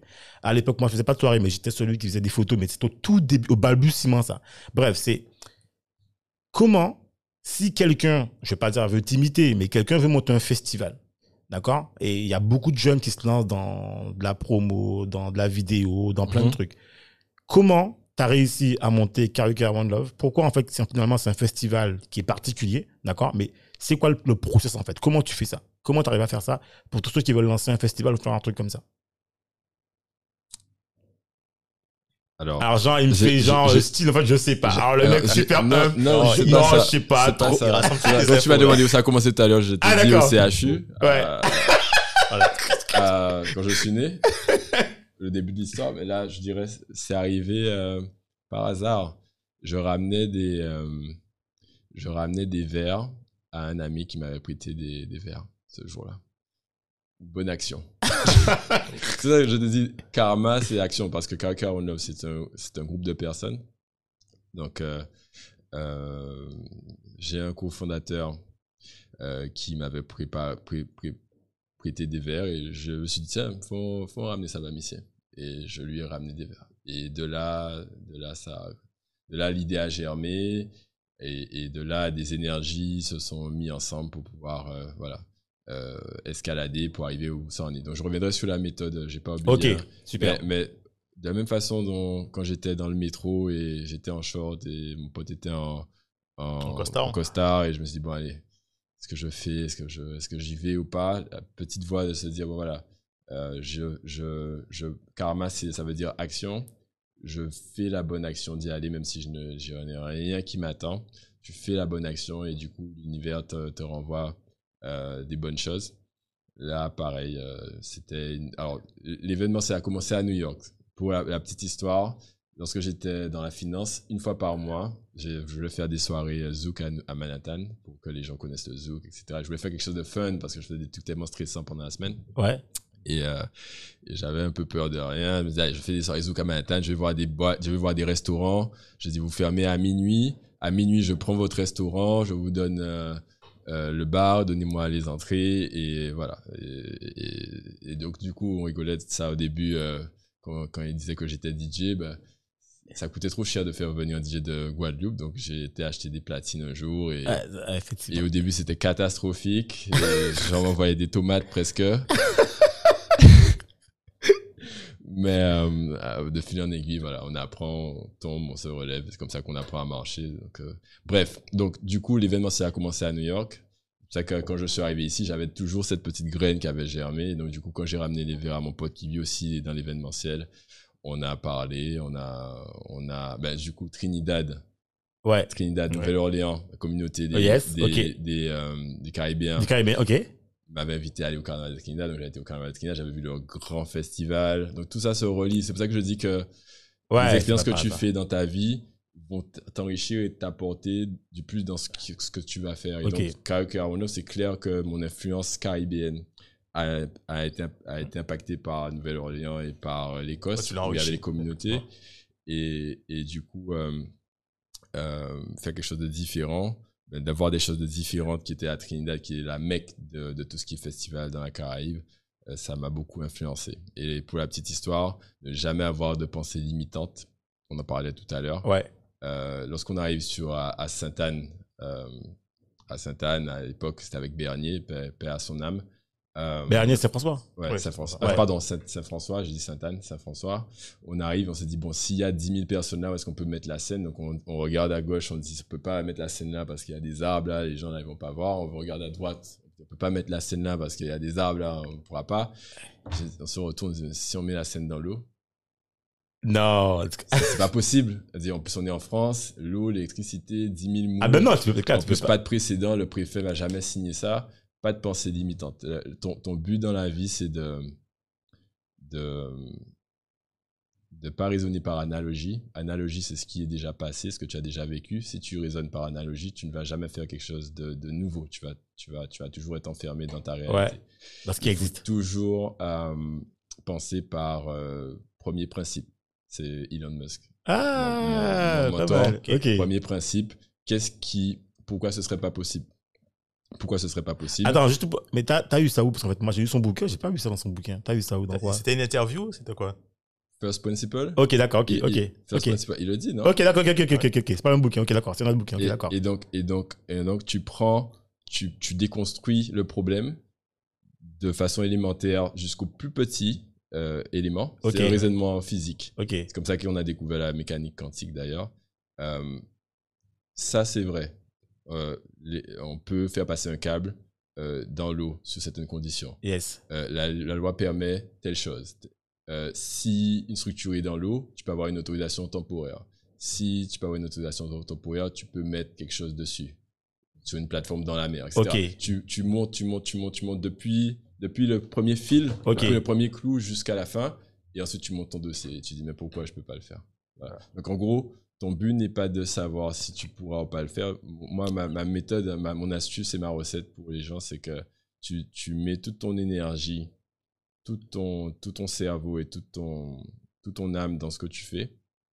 Après, la nature va décider si c'est possible ou pas, Ah, si ça a réussi ou pas. Nickel. Ton but, c'est pas de dire c'est pas possible. Ton but, c'est juste de dire euh, je mets toute mon énergie et, et, et, euh, et, et pourquoi, je n'y arriverai pas? Ok, Voilà. ok, ok, nickel.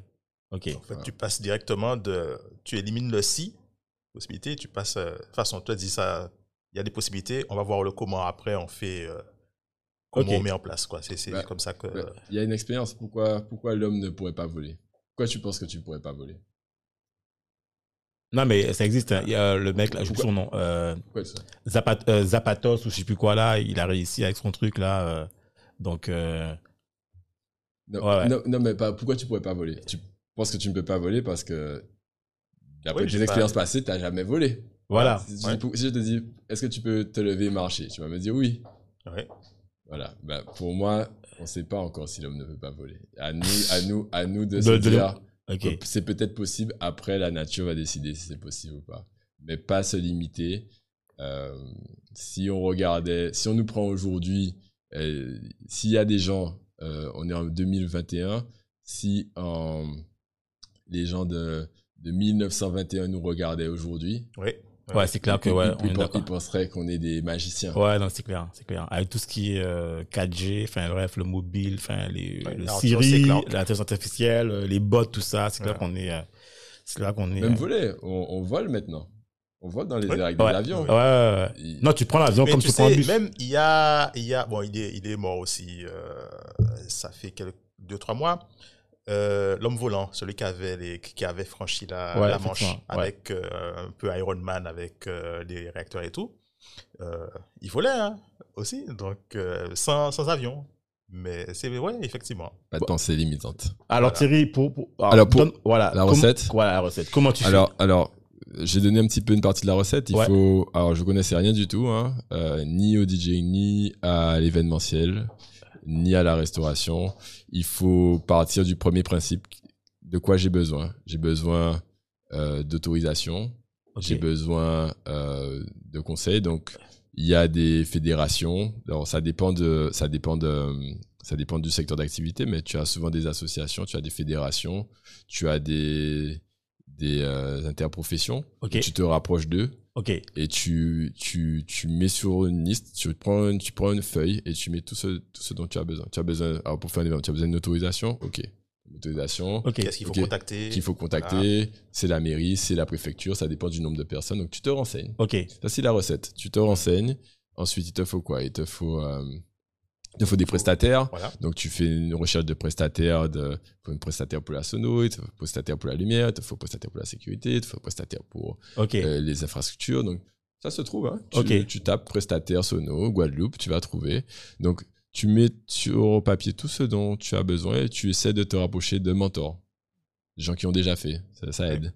Donc, tu te rapproches euh, si tu es dans ton domaine d'activité. tu essaies de. En plus, en Guadeloupe, euh, tout le monde connaît tout le monde. Ou au moins, un monde qui connaît tout le monde. Ouais. Voilà. Donc, donc, tu te rapproches de quelqu'un qui peut te mettre en relation avec quelqu'un qui a déjà fait. Tu l'approches, tu lui poses des questions. Voilà. C'est pour ça que je dis qu'il n'y a, il y a plus d'excuses. Ouais. C'est trop simple. Ou même, ou même le mentor, il peut, même si techniquement quelque chose n'est pas possible, il pourra toujours te donner un conseil, euh, une solution alternative pour euh, réussir à atteindre ton, ton objectif. Pour moi, il n'y a plus d'excuses à ne pas pouvoir essayer. Voilà. Ok. Non, Voilà. c'est clair. En tout cas, euh, donc vous avez entendu. En gros, si vous êtes un mentor, vous venez voir, vous nous appelez, ou vous venez voir Thierry. Il y a pas de... C'est expliqué, il faut un mentor. Bon, en tout cas, euh, on a retracé avec Thierry, en fait, euh, tous les événements et franchement, c'était un super épisode. On a le qui, on a le comment. Comment Euh, franchement, Thierry, ben, on te remercie encore euh, ben, euh, d'avoir passé ce moment-là avec nous. Euh, Dominique, je te laisse conclure en fait tous les éléments classiques sur l'épisode et puis voilà quoi. Non, alors encore une fois, c'était. Alors on n'a pas, on n'a pas. Je pense que ça fera l'objet d'un d'un autre épisode de toute façon, puisqu'on n'a pas, il y a des, il y a des éléments qu'on n'a pas, on n'a pas eu le temps de, de voir, etc. Mais encore une fois, un super épisode, super super épisode, euh, un super parcours, et donc. euh, Recommandations. Les recommandations. Thierry, tu, tu, tu reco- ouais, les recommandations. Oui, alors euh, déjà, euh, pour, te, te- pour que les gens puissent euh, te trouver, etc., comment, comment ils font? C'est super simple. Tape. euh, J'étais avec les étudiants de l'IUT euh, Ah oui, l'autre jour.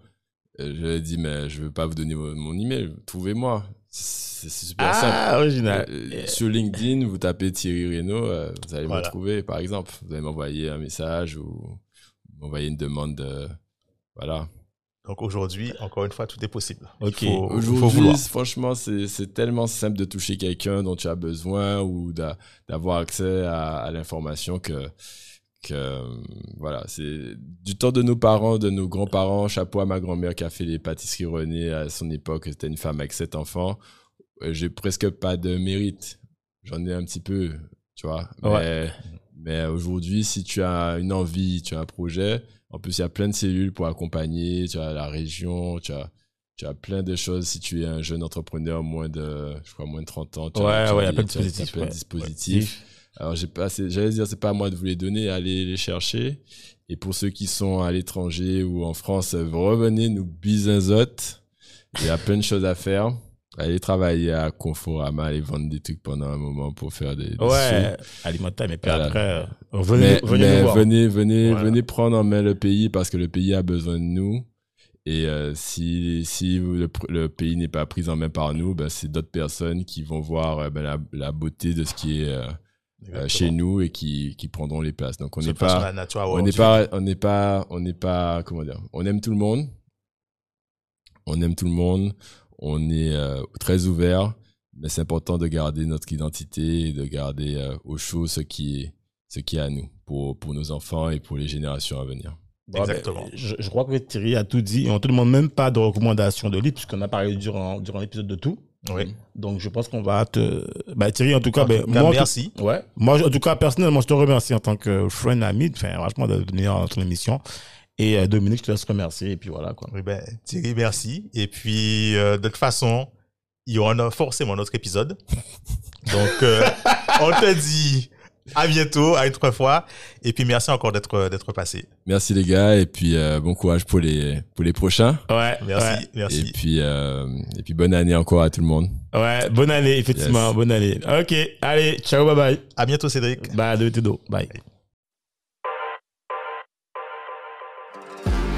Merci de nous avoir écoutés jusqu'au bout. Afin de faire découvrir ce podcast, n'hésitez pas à nous laisser une note 5 étoiles avec un super commentaire sur Apple Podcast ou toute autre plateforme d'écoute. Enfin, si vous vous abonnez sur la newsletter onréinventelemonde.com, on vous enverra directement l'épisode avec des bonus. On vous dit à la semaine prochaine pour un nouvel épisode.